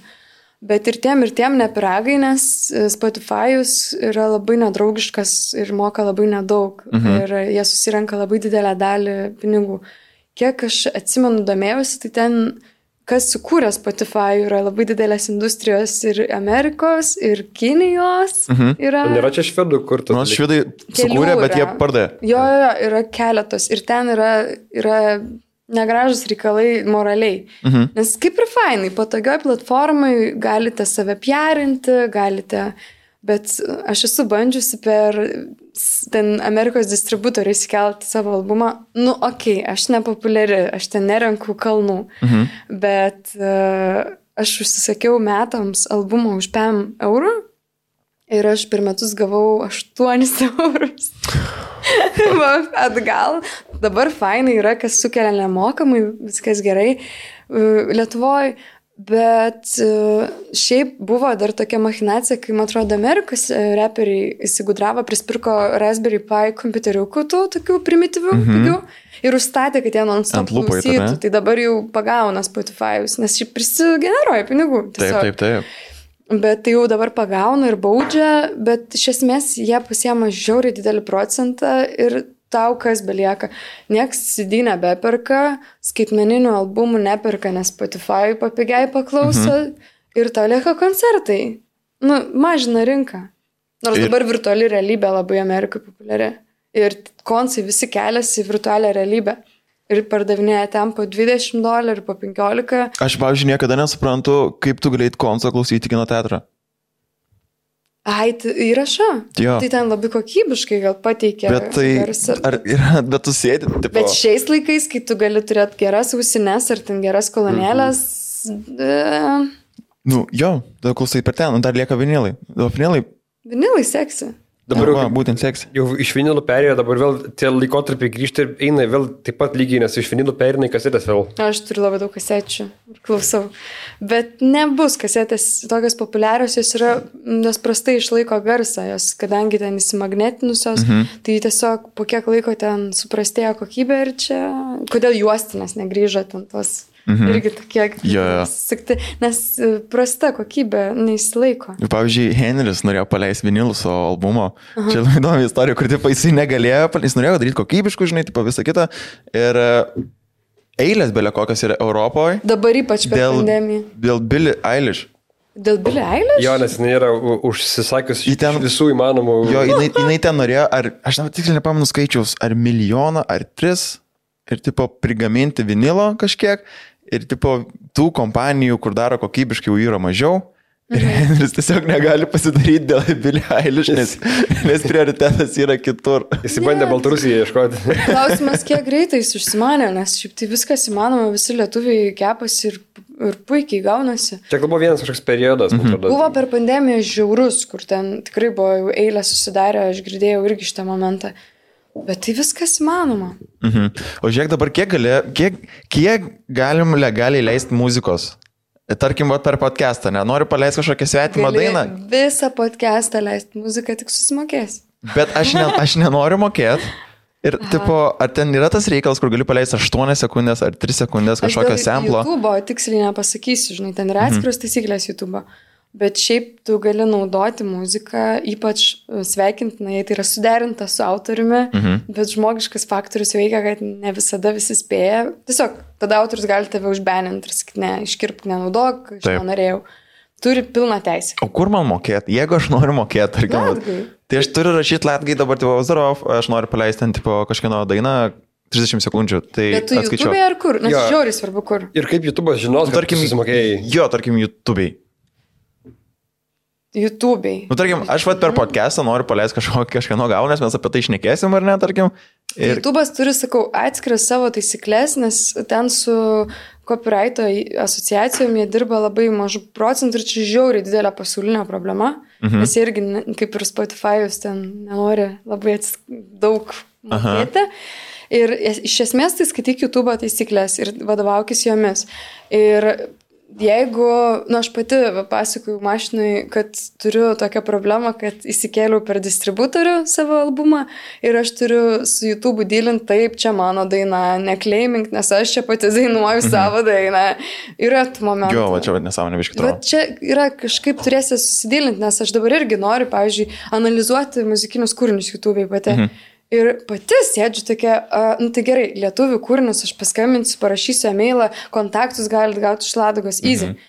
Ir pasakysiu, aš labai noriu naudoti tavo dainą. Jeigu ten 3 ar kiek sekundžių YouTube nieko nedaro. Nu jo, kažkiek, kažkokia Jo, sekundžių penkios. Ir dalis. sakau, yra dar tas momentas, kad e, jeigu tai yra naudojama edukaciniais tikslais, mm. yra ten labai tokių sąlygų. Ta prasme, kad tu ten gali, Ramonas kaip pasakoja, mm -hmm. kad yra straipsniai tam tikri, kurie leidžia, bet reikia mokėtis pritaikyti labai. Ir dar žinau, kad netgi jeigu leidi fone, skirtumas nuo to, kai tu tiesiog klausai tą kūrinį. Jo, ir čia yra vienas įdomus bairis buvo, kur, tarkim, Amerikoje, kada dabar visi filmuoja, tarkim, policininkus ir taip toliau. E, Nu, taip, koks nors vyksta konfliktas. Taip. Ir vos nebuvo toks išėję, kaip ir nerašyta taisyklė, protokolas policininkams, kada jau eina, taip, į konfliktą ir mato, kad yra ištraukta kamera, pasileiskite popsinę dainą, Nes iš- nes claimins YouTube'as arba kažkas ir, tipo, jie turės privalės tai išimti. Wow. Kaip- Jo, ir tipo toks, Oho. what? Ir tipo, jo, jie ir yra tipo nufilmuota, kai ateina, bet Keiti Perry pasijungia, įsideda kišenę, tipo, zdarova, ką jūs žinai. Jo, ir claimants, taip. Taip. Jo, vat, Yra jokinga. Čia nėra gerai sutvarkyta. Iš vis visada šitie teisiniai dalykai eina lėčiau negu viskas vyksta gyvenime. Jo. Ir tas labai užknisa, tai norisi, kad kuo greičiau viskas pasitaisytų ir, ir tam reikia pastangų. Bet pavyzdžiui, e, Valinskas ar ne, jisai apėjo sistemą. Jis Savo laikais visais, kur tarkim keliasi žvaigždės ir taip toliau. Tai jisai mokėjo, noriu pasakyti, jisai mokėjo pinigus Už visas šitas dainas? Ten buvo istorija ta, kad jie, nežinau kaip pradžioj, ar iškart jie atsiklausė, ar neatsiklausė, bet taip jie pažeidinėjo autorinių teisų reikalus, nes jeigu tu Siemi, nu, tarkim, X faktoriui dainą kokią populiarią ir atlieki ją su ten kažkokia fonograma. Mhm. Savita ten nieko tokio, nes tu atlieki kažkieno dainą, telikas moka autoriui. Jeigu jis labai nenori, kad tu jo grotum, jis gali ten aiškinti mhm. santykius. Bet jeigu tu perdarai tekstą į lietuvių kalbą, tai reiškia, mhm. tu pakeiti kūrinį, tu kišiesi kūrinio esmę. Mhm. Ir ką darė kelias žvaigždės, ar ne? Keitė tekstus į lietuvių kalbą. Notaukiai, blogai. Ir jie turėjo pokalbį ten su tų autorių atstovais ar kažkuo, Bet, o tačiau e, Latga kažkaip ten, man atrodo, skaičiavo, visus ten įvertino mhm. žalą, ten pasižiūrėjau užsieniečiai, kad nužiauri mažai pinigų, neapsimoka jam mhm. dylint ir, ir paliko šitą reikalą. Nes, pažiūrėjau, iš tikrųjų, kalbant, mhm. kad mhm. kai kurios dainos, tos, kur dabar nuskamba melodija, tu pradedi galvoti ne apie originalą, bet apie tą kelias žvaigždės variantą. Kartais nu, būna tokių atvejų. Šiaip ne, negerai. Nu, dabar jau, pažiūrėjau, aš kiek kažkada kalbėjau Saidu Giniočiu apie keistuolių teatro voktas dainas, tai be ne jie pirmieji pirmiausia susiderino, kad galima, kad mes čia keičiam. Aha. Nes čia labai normalu, tai derinti ir tų kontaktų gauti nėra taip sudėtinga. Einu vat, į Latgas visokias, į tokias asociacijas, aš pati taip esu gavus kontaktų. Bet tai tarkim, plautai coverį gali dainuoti, už coverį nieko nemokai. Aš man labai supratau, Jeigu... ar gerai supratau, tarkim, talentuose ten, ne, tu, uh mhm. -huh. ar čia yra būdas pakengti televizijai, Ne. Tu tipo ateini, pasirinkit ten tipo populiariausią dainą? Ne, visur yra žmogiškumo faktorius, bet jeigu tu, vad sakau, vertinys yra tam tikras, tai jau kyla klaustukai, jau yra tam, šiaip seniau visi taip darė, ten nuo Paškevičiaus stovėjo paklausk po Vilaitisgi pusę dainų, irgi yra nesavų melodijų mhm. ir, ir, ir tik tekstus užvaręs, tai seniau buvo normali praktika. Todėl ir kelias žvaigždės tą praktiką naudojasi. Bet kai gyvenimas eina į priekį ir mes vis labiau į vakarų pusę mhm. žvelgiam, mhm. tai jau reikia ir skaitytis. Pavyzdžiui, yra žiauriai įdomi istorija apie tokią grupę Mili Vanilė. Ar esat girdėję? Jo, tai yra pirma grupė, kurie pilna fonograma išėjo į gremę apdovanojimus ir jie gavo ten apdovanojimą už mhm. kažkokį ten proveržį ir jie padainavo su pilna fonograma visi sužinojo, kad ten net ne jie įrašė skamba, jie tik ant vaizdo paimti, kad mhm. pašoktų. Ir didelis skandalas įvyko ir nuo to laiko Amerikai išleido įstatymą. Jeigu tu dainuoji su pliusu, vadinamu, nu, fonograma, turi parašyti būtinai skelbime, kad čia bus negyvai dainuojama, kitaip gauni baudą. A, geras. Ir man atrodo, kad e, yra skirtumas, kai, tarkim, ten talentas ir kur, jeigu parašo skrutelėse, nu, kas jo kiekviena diena yra, turi parašyti, ten, tarkim, nežinau. Mino. Ne, telika, svarbiausia, kad e, parašytų ataskaitui. kad ataskaitui būtų parašyta, kokie kūriniai skambėjo. Mhm. Ir tada jie pristato, visur yra tas žmogiškumo faktorius, kur gali įvykti niuansų. Ir sakau, dar gali kas nors naudotis tuo, kad mes per maži, dėl to kažkam gali būti neįdomu. Bet iš esmės tai yra, nu, tai tas pats, kas šnekėjom pradžiai, kaip čia tik ką, filmai in, mhm. alio, taigi čia viskas gerai. Tai čia irgi moralūs dalykai tokie. Tikrai, okay. man dar mes irgi tada, kai vasarą čia kalbėjom, tarkim gerai, mes darom renginį, mes susimokam latgai už kūrinius, nes juos naudosime ten žmonėms besirinkant ir panašiai, bet tarkim, mes ten leidžiam aerosmitus, ne, ir kaip jie gauna, kaip tie pinigai iki jų nueina, pavyzdžiui, O, jo, jo, jo. Aš ir pati. Aerosmitas parevoliutinė. Viskas eina taip, nu, jeigu jūs leidžiate tik foninę muziką, tai jūs neturit berots, bijau, gal kolegos pataisys, jeigu ką, tai jūs sakot, gros fonę muziką. That's it, susimokat už tai, kad groja fonė muzikytė. Bet jeigu sakot, pas mus bus gyvai atliekama Aerosmith coveris, tas, tas, tai jūs turit parašyti tiksliai, kas bus atliekama, nes jūs derinat patys programą. Mhm. Arba po koncerto paprašot tų, kas dainavo, kad surašytų, ką dainavo. Ir kieno. Mhm. Nes aš irgi dažnai pildau, kas kur kaip. Tai čia gali vykti paklaidų, bet nu, tai čia dažniausiai yra inspektoriai tokie, inspektoriai, tikrintai. Jie ateina su paltais ir kepurėmis laik. Seniau tai ten visokių buvo istorijų, 90-ųjų ten iki 2000-ųjų laikotarpį sakė, ten būdavo ir su pagaliais išvaro. Nu, jam vargšai, jie tą turėjo baisiausią darbą atlikti, kur ateiti ir pasakyti, "Nu, jūs grojat nelegaliai. -hmm. nu, čia muziką. Bet mesgi ne policija, mes viską bandom, šiais laikais iš vis emailai, skambučiai, tariesi, po renginio tariesi, jeigu jau įvyko kažkas mm -hmm. ne to. Žmogiškai viskas. Bet Tai visi tribute bandai, kur tipo sukuria, tai jie irgi pirmą susimoka, kad galėtų jų atlikti. tai ne jie, kas organizuoja koncertą. Mhm. O kaip aš žiūrėjau dabar, e, čia buvo iškilusi viešumas su hiperbolė, ta, kad ten egzistuoja dabar kokios penkios grupės, kurias pasiskelbė, kad yra hiperbolė ir jie, čiagi buvo netgi tas Bet čia vardo klausimas, ne? Jo, bet ir dainas jie naudoja visas jų. Ir jie rašydavo vienu metu, kad jie yra ta vos netikroji hiperbolė. Ir žmonės dažnai apsigaudavo labai. Kaip praleidau šitą istoriją. Prieš keletą metų buvo, kad ta tikroji hiperbolė, jie ten N metų susirinko kartu ten pasidėti ir parašė ar skundą ar kažką, tai kad žiūrėk, čia nėra hiperbolės. Vien- Vienintelis yra Igoris Berinas, kuris koncertuoja iš mūsų su savo grupe. Ir jis- jisai ten atlieka tas dainas ir ok yra. Bet visi tie kiti, kurie ale buvo hiperbolės, vienu metu ten pilna buvo hiperbolių. Nu, taip paėmė, surandi jų koncertą ir sakai, parašai raštą, kad aš nenoriu, kad mano autoriniai kūriniai skambėtų kitų, nes autorius gali viską. Čia jau ne, ne Latgos pareigybė, bet Latga visada perkomunikuoja. Mhm. Nu, tarkim, šeimų maršė skambėjo labai daug, nelabai daug, bet keletas kūrinių ir jie jau nuskambo.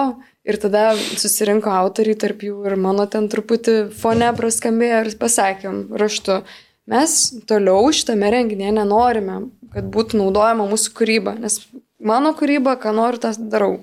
Ir, ir vat, taip pat gali hiperbolė el- elgtis ir šiaip jie turi gauti pinigus. Nu, tarkim, kita antra hiperbolė koncertuoja, o tai originaliai hiperboliai, okei, okay, tegu platina, tegu yeah. dainuoja, nes jam dėl to ateina finansai. Nes mhm. už autorystę, taigi ne ta hiperbolė gauna, o pagrindinė. Jo. Nu tai kaip ir apsimoka. Tai tau kaip ir apsimokėjo šeimų maršė būti, kad tu groti. Ne, mane fane. Nu, matai, šeimų maršas, tai dabar vyksta teismas su juo. Taip. A, Nes jie pareiškia, kad nenori mokėti. Tai, tai, tai ir yeah. tas su, dar su hiperbolė, kur buvo, tai dabar aš pamačiau keletą eventų, tai labai mažai žmonėms parašyta hiperbolė ir ten apačiu tribute band. Prasme, tai Yeah. dabar va taip tiesiog daro ir jie vis tiek nemoka Bet pinigų. tai kokie išlikštukai? Taigi, nu, tai prašyčiau, gerbkite vieni kitus. nu tai žinai, dabar tai daryti vis. šitaip lengva. O, o, o dar su šeimų maršu, tai uh, jeigu konkrečiai kokie atlikėjai buvo įtraukti tenais, nu, jeigu nepasaplės. Aš atsimenu, kad Java Narkutė pasiskelbė, kad Berots buvo kažkur skilės repertuaro, bet ten susirinko gal virš 20 autorių, kurie, nu, čia turbūt vertybiškai visi susidėlioja, mhm. kas ką nori, tas tą palaiko.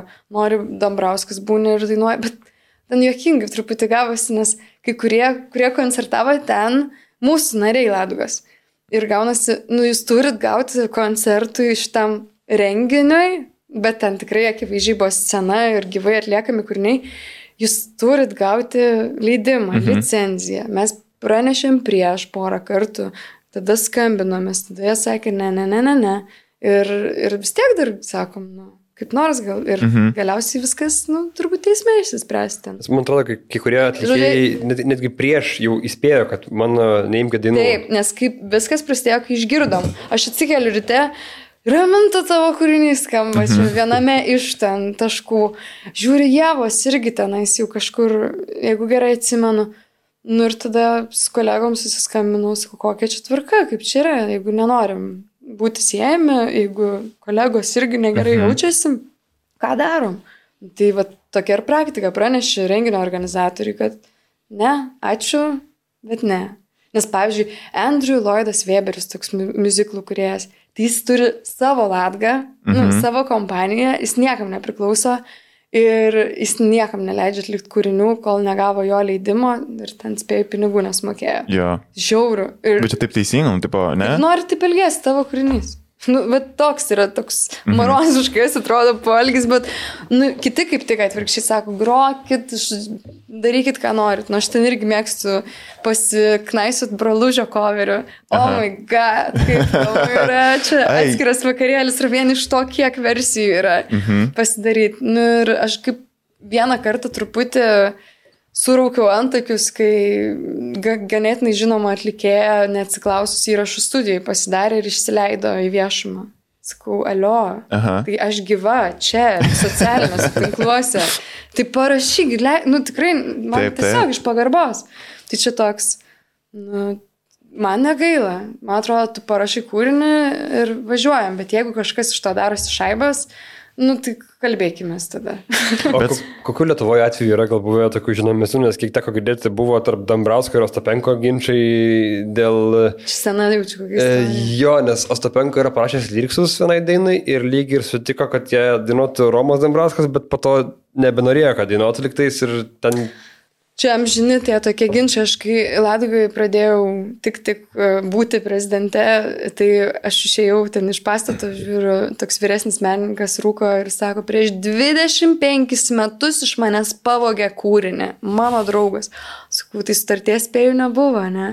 Ne, bet jis ir dabar dar, nu tai tiek daug tokių istorijų yra, kur yra vienintelis būdas nuo to išsigydyti. Sutartis Mhm. emailai galiausiai raštu, susitarkit. Užtenka emailą, nu, irgi įrodymas, kad mes pasiskirstom. Aš turėjau kūrinį, rašiau neseniai su dar septyniais žmonėmis iš kitų šalių. Mes visi sėdėjom ir aš tiek prisidėjau, aš tiek, aš truputį tą dariau, mhm. aš tą ir išsiskirstam procentus. Nes tai yra, aš turėjus irgi atvejį, kai po kelių metų skambina vienas muzikantas, aš pas tave ten įgrojau truputį, duok man autorinių. Mhm. Matau, kad skamba. Sakau, bet tai tau trigubai daugiau už koncą sumokėjom. Jo, jo. Toks buvo dylas, bet nei aš, nei jis negalim rodyti. Nu, Bet, žinai, sustartim yra, jeigu ten yra koks draugas, dar kažkas tu labai per daug oficialiai atrodo. Ir tu bijai, kad pakenks tavo santykiams. bet nevelnio, kaip tik padeda. Iš tikrųjų, jeigu išmokstam sakyti, žiūrėk, kad nesusipyktume, mhm. kad galėtume gerti kavą kasdien, pasirašom ir ramu. Jo, jo. Nes aš labai daug skambučių gaunu su tais atvejais, kur, o kaip čia yra? Ir davai skambinkit nepasirašę ten kokios sutarties, mhm. o pasitarę. Ir tada, e, kai, kai planuojat tartis detalės, tai yra tam tikrų praktikų, kai ten, nu, pavyzdžiui, iš nežinojimo iš tavęs gali atimti labai daug teisų, nors a- autoriui turėtų priklausyti. Mhm. Va, dar vienas atvejis buvo mamų tavo socialų, taigi dėl Saulės miesto dienos ten irgi jie... Ai, kuris pasakė, čia mano daina. Jo, tai jie ten nupešėsi, man atrodo, iki pat dabar tai nėra įspręstas dalykas. Man atrodo, kad ten išsiaiškino, ar ne? Bet jie abu, abu groja, jie, ne? Nu, bet reikia žiūrėti, kas ją sukūrė.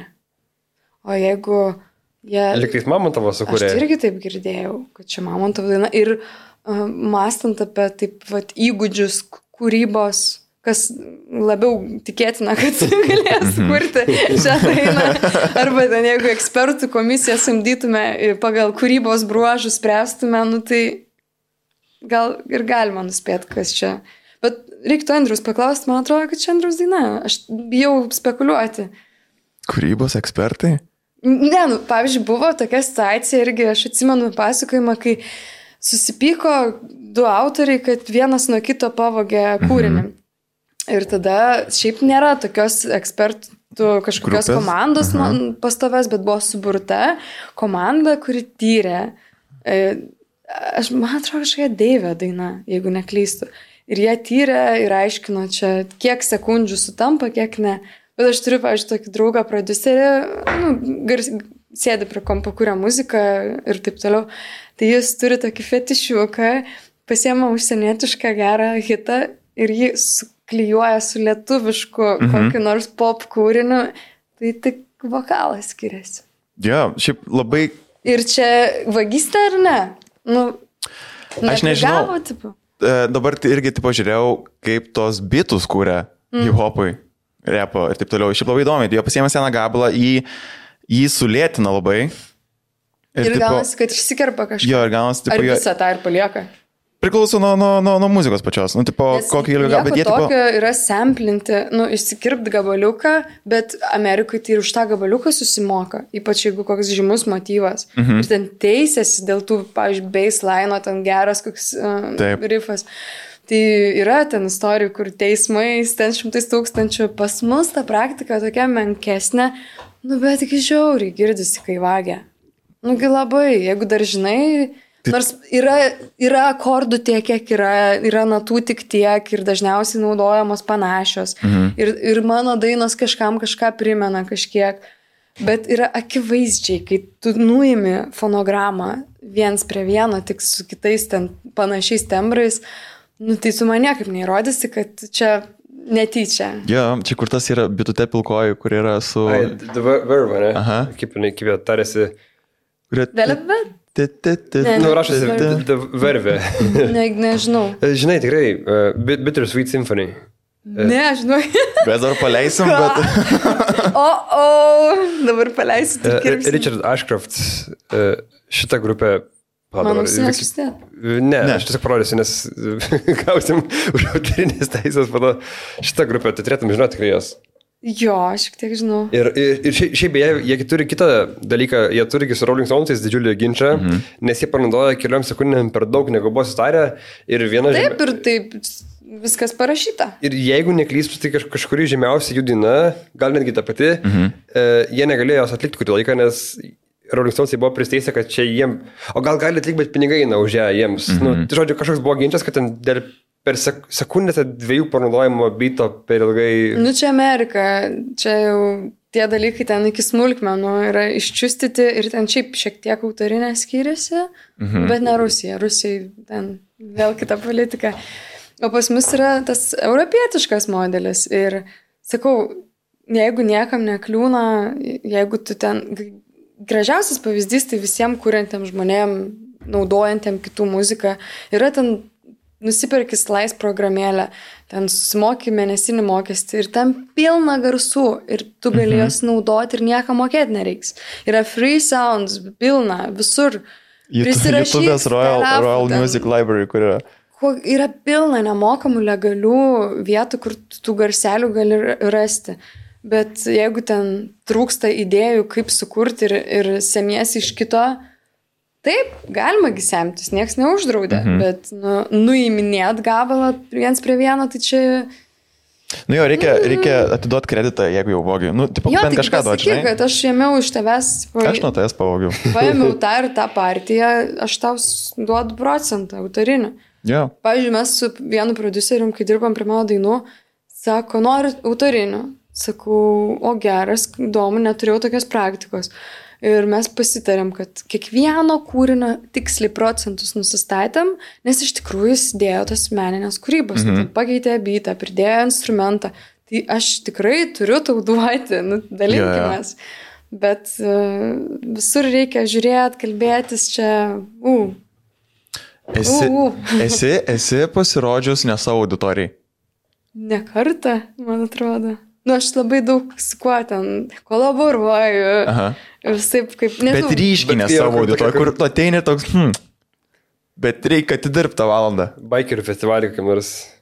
Dabar galvoju, galvoju, galvoju. Aš šiaip visokius mėgstu. Man yra, gal kartais yra buvęs toks koncertas, kur aš jau savo pusiau anglišką, ten Islandijos įkvepta, mhm. visa ten programa važiavau. Ir aš sakau, o čia tikrai jums reikia šitos programos. Nes, nu, aš taip nutokiu, kad ten vyresnė karta, tai žinai viską. Nu, sako, ne, ne, mes čia jaunimui. Ateina du jauni žmonės ir visi amžiaus ir, ir aš ten playbackus bytą, varau, aš ten. A. Ir dar esu dainavus krikščioniškam festivalį jaunimo. Ir, o mano dainose labai daug yra politeizmo, daug Aha. apie dievus, apie visokius, nu, aš taip mėgstu painterpretuoti. Ne, ne viena skaita Dievas. Ne, ne, pas mane vis laik dievai, ten nana, ten kokių nors dar subtilybių, ten. Bet buvo labai linksma, nu, čia su visa pagarba jiem ir jeigu jie gerai jaučiasi, bet aš pirmą kartą gyvenime turėjau koncertą, kur sakau, o dabar tu, o dabar iškeliam rankas, o dabar išsiskirstam. Ir aš pradėjau tiesiog žiūrėti, kiek jie to leis, tai kiek aš galiu Aha. pasakyti, ką daryti ir jie vis tiek daro. Ir aš... Bet geras jausmas valdys publiką, ne? Ne, Paskui buvo galvoju, kad... daug, nes faina, kad truputį klauso. okay. O ten buvo žiauriai tas tai daug. Aš galiu daryti bet ką dabar. Atrodo, taip, taip, taip Hitleris užaugo. Oi nu, yeah. pažiūrim, kur dar nueis. Aš galvau, mūsų pokalbį prastarsim apie... Ei, joks pavaž podcastas neįvyksta be šitų okay. temų. Turi būti. Ei, aš nes aš esu, aš, va, blogas komentaras apie tai. Jo, yra. YouTube'ai, taip. Vilio. Noriu perskaitysiu. Taip. Liudvika Liu rašo. Panašu į Morčiaus katinus, lietuviško vardo jau nereikia. Tritaškis, daugtaškis, kaip vadinasi. Tai ką čia veikime, panelė? Šiandien pagailėjus dainos už eurą praradai daug daugiau. Pagailėjus dainos už eurą? Mhm. O, Prad... Aš nesuprantu šito, o, man toks galvoju, minčių šuolis. Ai, ne, gal Liudmila. Čia yra. Rašys. Liudmila. Liudmila čia? Ne, čia Liudvika. Nes kažkas man ir per Facebooką rašė panašiai labai. Ai, man tai patinka labai, aš tai laukiu heito tokių pasireiškimų, nes tai reiškia, mhm. kad kažkas vyksta. Kai mhm. giria, giria, tai atrodo, nu tai kažką negerai darai gyvenime. O kai prasideda tokie komentarai, oi, duokit mhm. dar. Čia, čia buvo e, muzikos salė gyvai, kur yra. Ja, tu. Mano mėgstamiausias įrašas, aš šitą dar galiu parodyti kam nors. Dar tai... toks, kur negėda, nes labai esu savikritiška ir man ten mhm. sakyt, kad štai sukūriau taip gerai, tai, nu, aš lipu per save. Tai ne... Tu, tu kai pradėjai skaityti tą komentarą, e, Gal matėte čia per žinias, kur e, Gentvilas su Karbauskiu, kai e, kalbėjo per TV3 žinias ir Gentvilas pradėjo skaityti komentarus apie save. Tiesiog ten, jie kažkaip susiginčijo su Karbauskiu, kad ten apie įžeidimus ir Gentvilas paėmė telefoną ir pradėjo, pradėjo skaityti apie save komentarus, po ką jam rašo žmonės. Jo, jo. Tiesiog pradėjo tu pip, pip, pip, pip, pip, kur, bet tu viską gali, nes jie lievai užpipino, tu viską girdi, taip pat. Ja, ja. Nes, ir nes, matosi, ką ką. Ja, ja, ja, ja. Ir tiesiog skaito vien pipsiukais, tipo, ir galvo, kad šitokio tipo bus, žinai, kur. Ne, ne. Kažkaip labai keista būtų, aš, aš nelabai įsivaizduoju heitinių komentarų, kai tu kuri tokią lyrinę muziką, da tokią švelnę. Ne, nu, jo, tai kažką nervina, aš esu girdėjus tiek kartų, kad ypač ir gyvai. Paprašysiu arčiau į mikrofoną, biškai. Be abejo. Girdit? Jo. Tai uh, esu girdėjus ir gyvai, kad, nu viskas gerai, tu labai gražiai dainuoji, nu bet gali ką nors linksmiau. Ir ja. toks, nu tai apsirenk kitaip. Nu, okay. Taip pat galiu, o gali kitaip apsirengti, nes... Nu, nes nesiklauso. O, o gali kažką į senų gabalų geriau. O ne, šito nesu girdėjęs, bent jau. Yra buvę, kad... Ei, tai iš talento. Padainuok pralaužį. Tai yra tokių buvę, bet aš turėjau susipykimą su savo daina šitą. Nes atsibodo labai dainuoti. Mhm. Po to perdariau, dariau, dariau ir dabar suprantu, kad, okei, okay, jinai gera, jinai žmonėm patinka, tai mhm. tai let's go, galima ją kartais ir pakartot, bet kai su kai kuriam pramušu dabar. Tiesiog bet buvai, pa, kiek buvai daugiausiai pakartojęs šitą dainą per koncą? Ai, ne, per koncą ten du kartai maks. Bet jinai labai įdomiai prasidėjo, nes prieš visus talentus mhm. aš ją dainavau roko naktise su rekviemais. Okay. Ir padainavau tokio euforiniai būsenai ir aš ten kartojau. Ir po to mano kambariokė kelpšoji man pasakoja apie tą pasirodymą. Mhm. Mm Tarsi, ten buvo tokia pana, nu, ten tai jau dainavas. Turmečia aš. tai faina buvo. Mums vieną kartą yra buvę, kai mus apkaltino, kad pavogiam bairius, sako, tikrai buvau girdėjęs. O, ir jūs sakė. Ja, ja. Bičias rodo mūsų video, kur yeah, yeah. tu yra. Sako, va, žiūrėk, čia, wow. čia ten, man atrodo, netgi... Buvo mano bairis. Jo, man tą bairį tipo rodo, kur man tas pats atlieka jį ir jisai no. rodo man, tai, man tą video jie sako, žiūrėk, iš čia pavogiai. Aukštas lygis, čia jau wow. Yra, yra, buvo, ten dar Olegas buvo tą daręs klipuką, yeah. buvo nufilmavęs. Pasakau istoriją, kuri man atsitiko. Aš pasakau istoriją, kai man brolis burnais pjovė. Ir jis iš tikrųjų girdėjo tą bairį, čia tipo pizintas yra, plėcenį ten aš buvau. Dabar tu buvai parašęs komentarą, buvo ir komentaras, yeah. parašai, plėčiai, grimlių bairis yra. Kosmosas. O aš tai turiu tokių įdomių labai komentatorių ir Facebook'e, ir YouTube'e pramuša. Pra Nu, kur į dieną parašo, mažutė saulytė, fainolytė, kaip tu gerai darai. Ir taip mm. kasdien po vieną kitą gauni ir ten, jeigu ten užblokuoji, kitur pramuša, ten užblokuoji, mm -hmm. kitur ir supranti, kad wow, kokių mes turim aplinkoje neintegruotų žmonių, ne, nu, nieks neprižiūri. Taip, taip, labai daug. Aš turiu keletą tokių draugų, bet aš jiems nieko nerašau, net man įdomu žiūrėti jų evoliuciją, kaip jie... Kaip, Aš irgi tokia. Kaip jie gyvena savo tėvo pasaulyje, tipo, kaip, tie, tos, tos, kokius tos komentarus rašo ir viskas. Jie Jo, daro. nes aš kartais net konkrečiai žinau, kad, aha, šitas žmogus ten, mhm. nu, bet gali rašyti kažkaip, kaip tu nesuprasi. Bet man, nu, toks palaikymas. O, taip. Bet yra tokių, kur... Krypi? Lele, krypi. O, nu, Kokį didžiausią krypą, vat. Neseniai, šiemet prieš mėnesį, man vienas vaikinas rašo, raminta, aš supratau į Facebooką ten tuos requestus, aš mėgstu praeiti man. Jo, jo, labai. okay. Raminta, aš supratau, gaila, kad neparašiau anksčiau, tu esi mano gyvenimo antroji pusė, mano meilė ir, tipo, aš jau realiai su juo draugauti pradėjau po to žinutės, taip, Taip, taip. supratau. Ir aš, tipo, nieko nereaguoju. Kitą dieną labai atsiprašau, nenorėjau jūsų įžeisti, linkiu visos gero pasiekmės. Vakare jau vėl meilės priepalis ir po poros dienų jis sako, aš atvaru į Vilnių pas tave šiandien. O tada aš įsigandau. Vat tada aš nelabai iš studijos lindau mhm. tą dieną. Ką aš žinau, dar ten centre trainelės, tik, nu, Jo, jo, jo. Ta Ir- prasme, plus, jeigu būna renginiai, tai nesunku tikrai, Tikrai atsekti, kur gyveni ir panašiai, ten, manau, jeigu, jeigu- jeigu labai nori jau. Nu jo, aš čia esu darius face kontrolą. Vienu metu turėjau vieną atvejį, kai ateini, apsaugai šito, ar ten barmenam, Aha. kur koncertuoja, bet šito ne, nereiktų įleisti. Buvo pusę metų toks laikas. Čia, ar čia pusę, me, pusę metų? Nu, kol Ai, bijojau, okei. kol bijojau, kol jaučiausi nesaugiai, nes gaudavau grasinimų ir tokių Ir neadekvačių. eidavo į tada į koncertą. Neįdavo, bet grasindavo. Ai. Tai man atrodė, kad tai nedekvatu ir aš, taip, nu, okei, okay, mano kumščiukų neužteks, reikia ir kitų draugų, nu, apdruką. Taip įspėt, būtų fainai. Nors šiaip tai gyvenime tokių situacijų buvę, kur ten žymiai nesaugiau. Mhm. nu, tikrai keliaujant, ypač Jo, jo, jo. Bet žinai, girtas, negirtas arba šiaip tas hardcore'is fanas, tu nežinai, koks jis yra. Nes, tipo, Taip, tas labai čia, pažiūrėjau, baisu. mum, ne, mes esame keturi bičiai. Ir dar būna ten tai garsistai, tipo, dar ten nu, būna bičių komp... Ir būna atvejų, kur nu, tikrai būna ten, nu, nejaukų baisų, kur ten, matai, ten didelis stalas, ten kažkoksai, o tarkim, įsivaizduok, esi pana, kai galbūt nėra ten aplinkui dar pilna tavo komandos draugų. kaip Jo, jo. Tai dar Bet dažniausiai būna nesaugu ne koncertuose. Nu, vis tiek kažkas šalia būna mhm. ir panašiai. Dažniau būna, jeigu tu išeini kur nors out ir tada turi žiūrėti situaciją, kas čia vyksta. taip. Tai va tokių esu turėjus, kur ir teko susižvalgyti su draugė ir tepam. Tai Būdavo, nors Tu- aš nesu iš tų, kur einu į pačias pavojingiausias vietas, nu labai jau taip O paprastai. Turi, turi dujų balionėlį. Ne, bet aš vaikščiau tailandietišką boksą. Spėjau kabulyvą lankė, ne? Ne. Ne, ne ten buvo Fight Club, berods. Aš labai trumpai lankiau už e, Sigmos. Ant truputį, dabar okay. Okay. jau persikėlė. Bet aš jau dėl galvos, nes man Jo. buvo vienu metu labai gaila visų, aš tokia negalėdavau nepasakyti ir gavau labai gerą patarimą, sako, eik. Eik Ir labai sutvarkė galvą, iš tikrųjų. Tiesiog dabar pasakyti, ne, atstok, nu, galiu. O seniau būdavo, ten tokie Taip, visi. taip, baimė yra. Kaip tu gali nesakyti?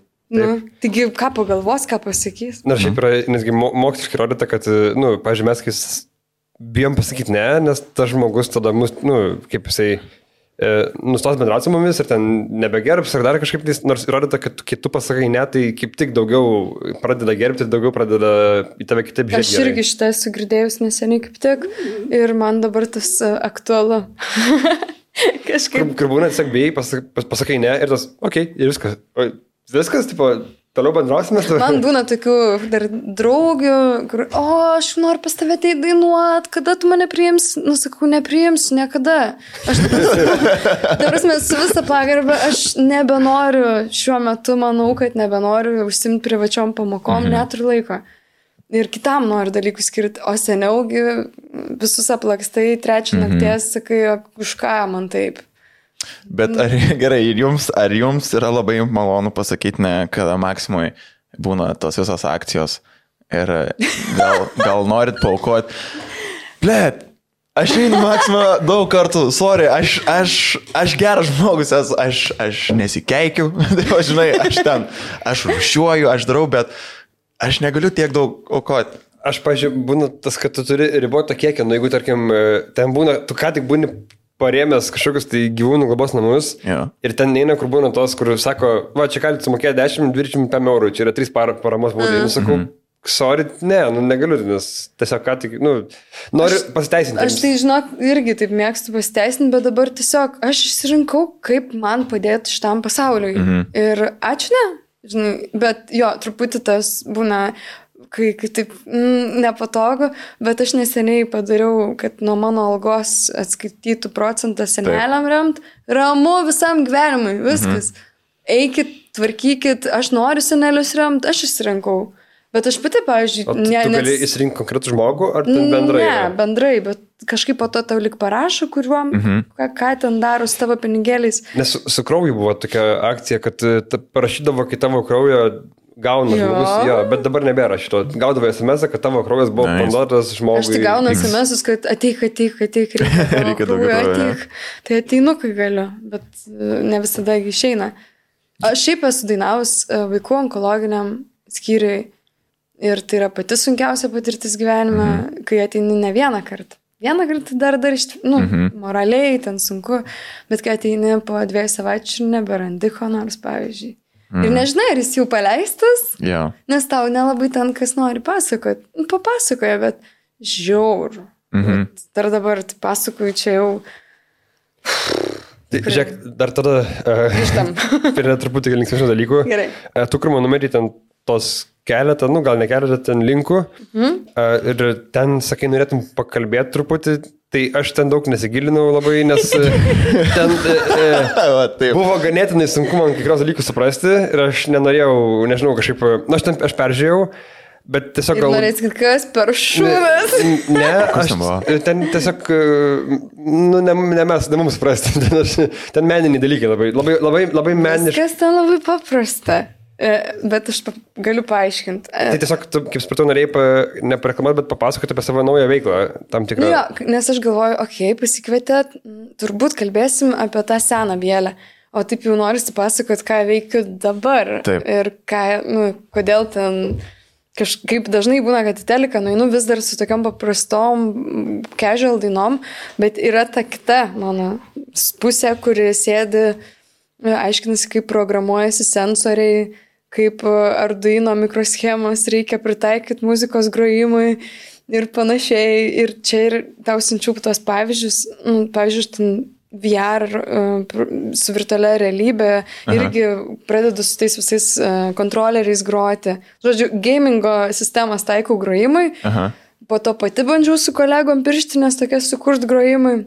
Ir dabar laukiu prekės labai brangios, tai pirštinių, su kuriuom grosiu. Tai Tai tu tipo užsimanė piršinės ir tu įmutuoji grojimą ir tau atsiranda garsas? tu suprogramuoji, kaip nori. Ar ten efektai, ar ten Bet garsai. ten buvo kiti ir su šokiu buvo, su, Tai ten, judesiu, vis, su judesiu. tai buvo. ten Kinect kamera, jeigu žinot, žaidimus sferas Jo. irgi, tai aš ją įdarbinau su kolegom, aišku, ir e, kad kiekvienas mano ten judesys ar kojos žengimas mhm. yra garsas.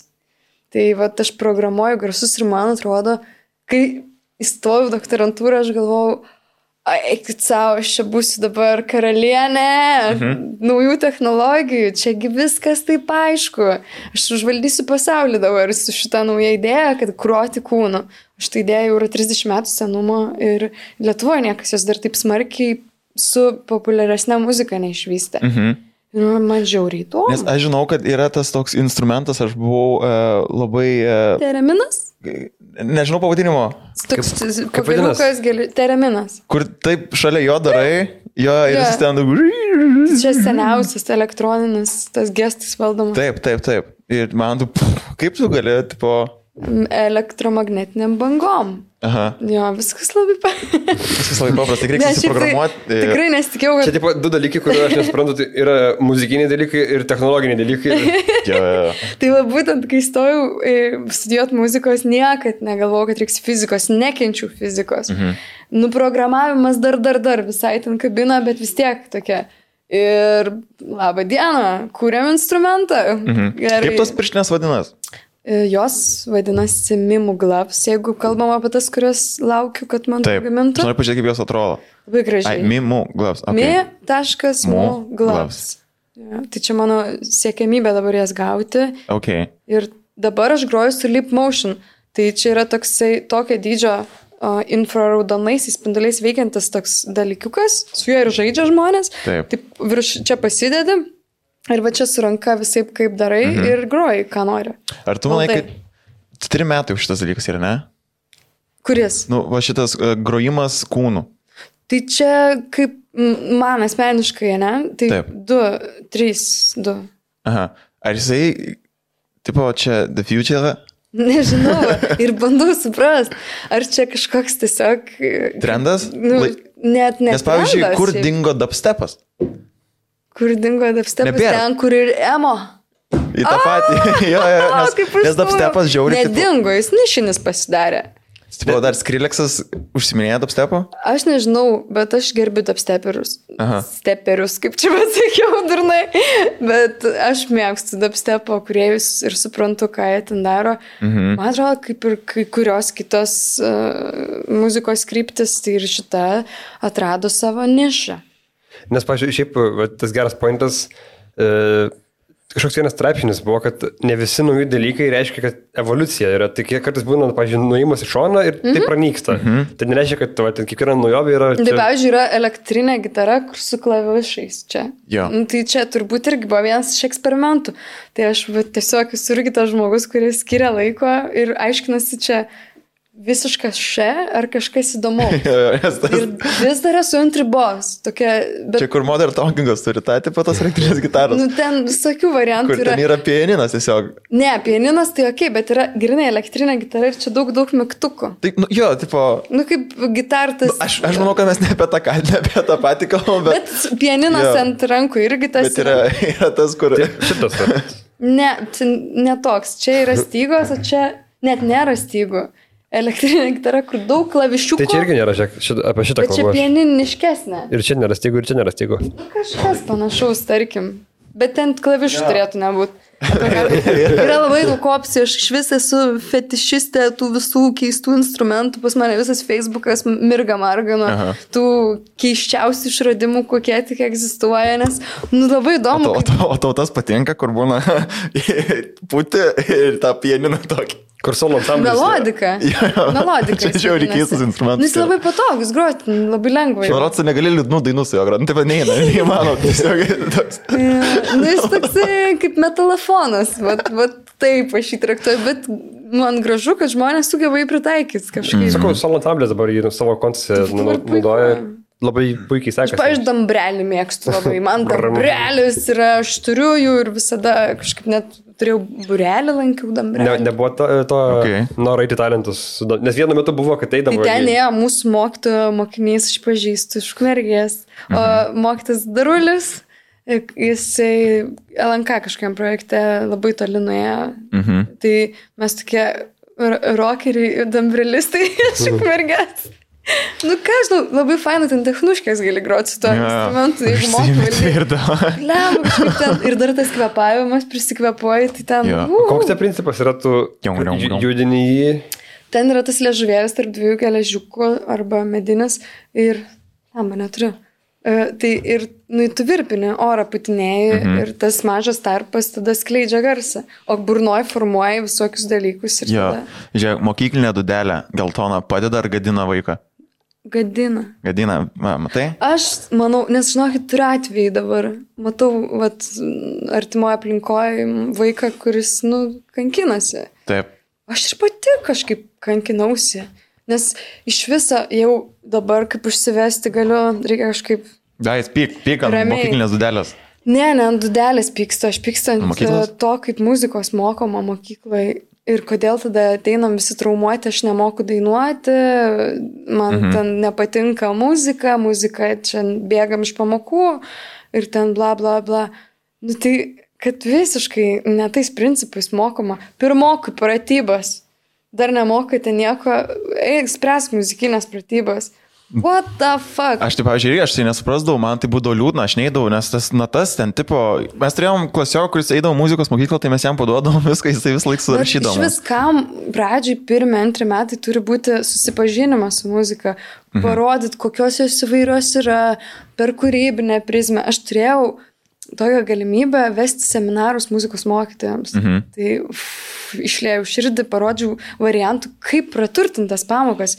Nu, jos nebegali būti pagal vadovėlį, vien tik turi reaguoti į publiką, kokie ten susirenka. Nu, taip, O jeigu... jaunoji karta iš vis yra duok telefą, sukursis tau kūrinį ir tada analizuok. Nes, pa- pavyzdžiui, aš esu pasakęs gimnazijai, turėjau aфиgeną mokytą muzikos. Tai aš tik galvodavau, kad kaip būtų buvę fainai, jeigu jisai būtų tos dalykus man pirmoji klasė mokęs. Mm. Nes jisai, va, kaip, nu, tokia požiūrė yra irgi, mm -hmm. bet mes jau buvom, nu, kai kurie netgi su mašinom jau ten va- važinėjo. Jo, jo. Šiandien viską mėtų, gerai, tegu būna. Tai, tai, tai ir jisai, pažiūrėjau, labai mokėdavo tos dalykus, mm -hmm. bet jau tiesiog buvo per vėlų, kad tu pagalvotum, kad tu gali daryti tos dalykus. Tai žinai, ten man muzikos tos mokytojos, jos yra visiškai neišgyveninusios savo potencialą ir iš tų vaikų labai lės. Yra, yra ir fainuolių tikrai dabar jau, bet man iš vis- ta mokytoja specialybė mažai uždirbi, pastoviai erzina tie vaikai. Mm. Į tavo dalyką dar nežiūri rimtai dar. Pats kūrybiškumo negali skleisti, nesgi tau reikia užpildyti kiekvienos dienos ten kažkokius. Taip, taip. Bet visada gali peiti tam tikrus dalykus. Ašgi pati, aš žaliukė solfėdį dėšiau. Mhm. tai mokiau, tai apeidavau. Nu, nes ateina bernai šeštą vakarą ir solfėdis teorija, o bloga, vemiam. Sakau, okei, okay, dabar aš jūs mokysiu tik tai, ko jums prireiks gyvenime. Nu ir ten pradėjom kur dainas, tada aiškinomės techniškai, kas ten kur. Ir šiaip netaip kažkaip susidraugavom, mhm. bet e, aš nekenčiu sistemų, kurios glušina žmonės. Ateina ir, pavyzdžiui, na, ką girdite šiame kūrinėje? Neteisingai. Nu, jeigu mhm. žmogus taip girdi, tai čia jo reikalas, kaip suprasti Tai čia su kūrinį. literatūra lygiai. Teksto suvokimu tas pats Nu, būdavo. Jo, beveik tas pats. Aišku, jeigu ten groja greita muzika ir tu sakai, ne, čia lietai groja, nu tai gal gali truputį Taip. taip pa- pakritikuoti, bet Bet vėlgi, jeigu, jeigu to vaikas paaiškintų, kodėl jisai girdi, kad čia lietai jiem yra, nu, tai Taip. vėlgi kitai būtų. reikia kalbėtis, bet tam nėra laiko, nes 30 vaikų ir visi, nu, nu kažkas, nežinau. Aš tai iš vis labai dar muzikalkės visos. Taigi tiek technologijų yra, tiek variantų, kaip viską galima įdomiai padaryti. Mhm. Bet kažkaip atrodo visi užsisukę tuose darbuose, per daug turi dirbti, kad uždirbti. Ir toks šudas gaunasi nei tie laimingi, nei tie laimingi. Jo, ta, tipo, nu, aš plus minus galbūt suprantu tos mokytojus, jeigu ten nėra to kažkokio finansinio dalyko ir tu... Nu, yra teisybės tame, nes aš Islandijai sutikau dėstytoją, mm, kažkada, kai irgi buvau Erasmuse, sako, o Dieve, kiek daug reikia dirbti, 3 valandos dėstymo per dieną. Mhm. Centre gyvena. Mhm. Dabar Islandijos, Reikjaviko centre, Taip. 3-5 dienas per savaitę po 3 valandas dirbti, nu, ir tipo, iš to gali gyventi ir dar paskraidyti.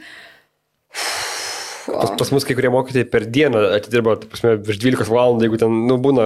Nu, Kur-. Su viskuo, su namų darbais, su pasirašymu, tik žiauriai daug darbo yra ir ką už... Aš dabar pati dėstau. Mhm. Tai aš ateinu ir sakau, Hebra, aš per du universitetus dirbdama, nu, ten per du sudėjus 0,387 etato, aš pusę koncerto honoraro sukrapštau. Jo, jo, jo. Mėnesį laiko, kas varau, aš programas ir aš tada įvertinu tai finansiškai, tai, nu, mizeris visiškas šiai. Baisiai. Ma- ma- Mano vienas dėstytojas, kuris yra šiaip beje, nu, vienas žemesnių dėstytojų Lietuvoje ir savo srities specialistų, jis yra nekart minėjęs, kad jam daug labiau apsimokėtų vairuoti boltą, bet sako daug Taip, labiau. taip. Sako, čia net nėra, sako daug labiau negu dėstytojas. Dėstydavo ten dafika dalykų skirtingų. Mhm. Sako, man boltas būtų nu, vos ne per pus pelningiau. Ne, tai žiaur, aš kaip doktorantė už, nu, gaunu stipendiją lygią profesoriaus algai. Ką? Mhm. Lio. Nu, ta prasme, aš tik, tik, nu, žodžiu, žiaurų ir kol šito nesutvarkys, tol visi bus nelaimingi, nebus motivacijos nei dėstyti, nei mokyti, nei mokytis. Tik tikėtis geriausia, šiek tiek noriu pakla- paklausti, turi instrumentą, kurio vapšė nemėgsti? Ir ar egzistuoja pasaulyje instrumentas, kurį reikia naikinti? Naikint. Sudeginam tiltus dabar. Nu, Tai pirmas, gerai, Martinai Levitski. Oh, yeah. Ne, dabar aš turiu nuostabią kolegę, mėgstu kurdaunus, bet turiu na, tokį mažą kurdaniuką mhm. studijoje, vaikišką, tai prisiminimai. Aš kažkodėl vis dar nesusidraugauju su smūkais. Mhm. Ir kai man reikėjo rašyti styginių orkestrui, aš ten tokių velnių prirašiau, kad mhm. nesąmonių ten. barbent kalent kvepuot, kad nereiktų groti. O tai kas, jie, jie labai lengvai pakeičiami yra kitais instrumentais? ar- Ne, jie puikus, jie nuostabus, jie ten gali belekiek dalykų išgroti. Man negražus tembras. Nu, yra vos keli.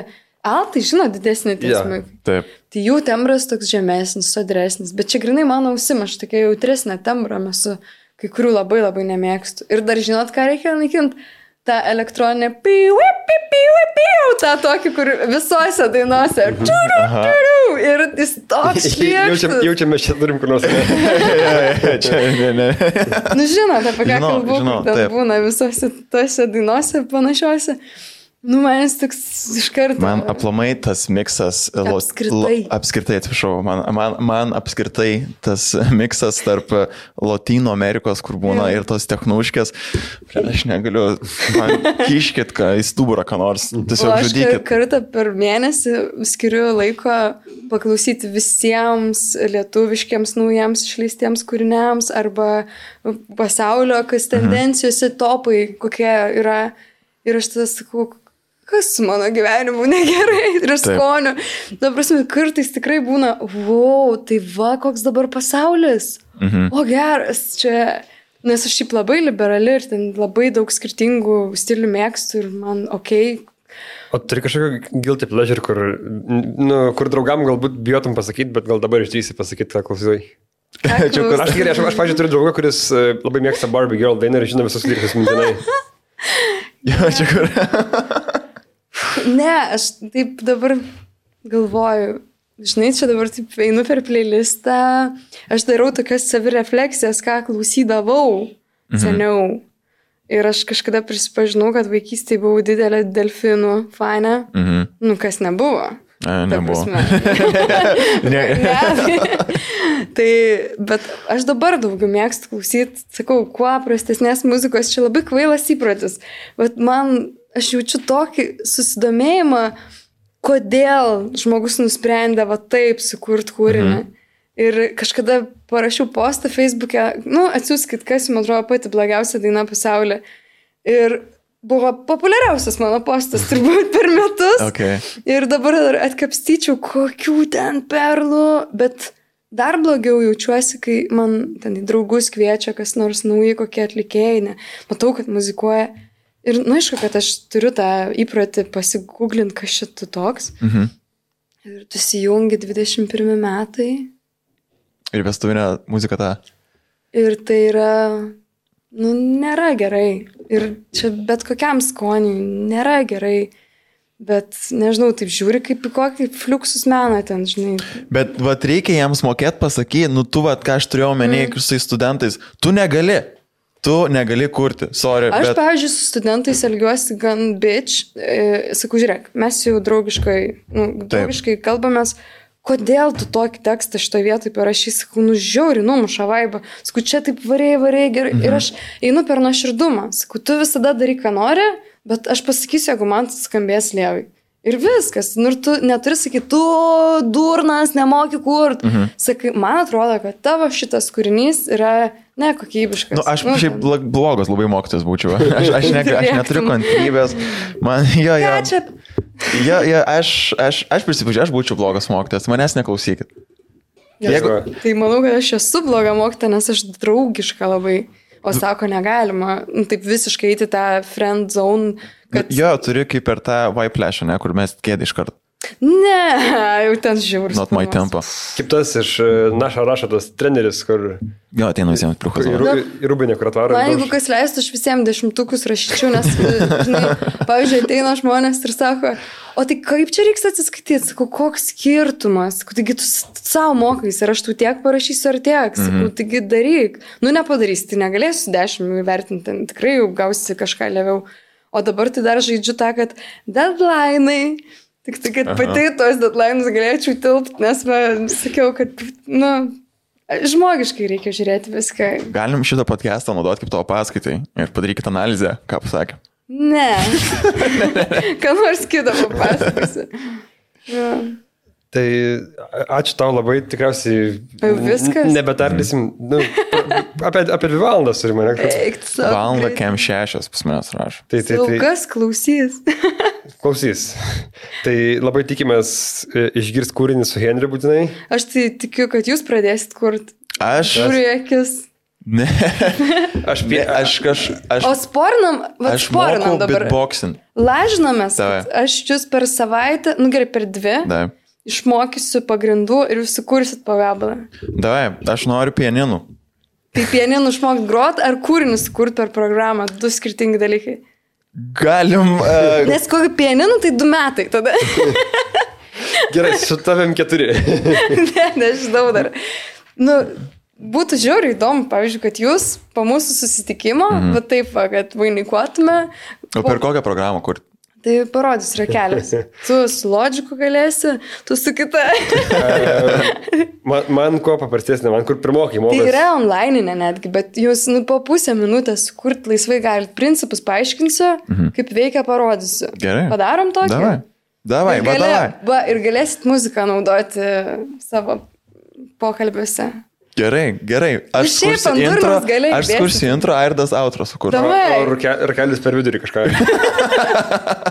Bet jauči, jau, jaučiasi moka. Jis, jis, Man moka, irgi atrodo, taip tyliai sėdi ir... Jisai, sako, jisai moka kur tą muziką iš hardų. Žinai, kur tipo sudeda, ne, nežinai, kur tipo, joje, kur pasiema senų kompų hardus ir ten jie kažkaip kažką ten Skleidžia padaro. garsą. Ir jie skleidžia garsą, jie labai garsiai ten būna teminės muzikos, ten Star Wars, tipo jie padaro, dar visokias. Jo, jo. Tai rakelis jisai gal ir nemoka, bet jis jaučia principą pagauti labai greitai, nes, ai, čia tai, jo.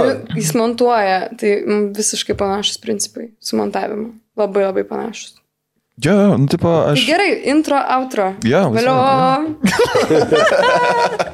Jėga. Tik ačiū tau. Ačiū labai. Ačiū labai tau už Faina visai čia. Iki. Iki.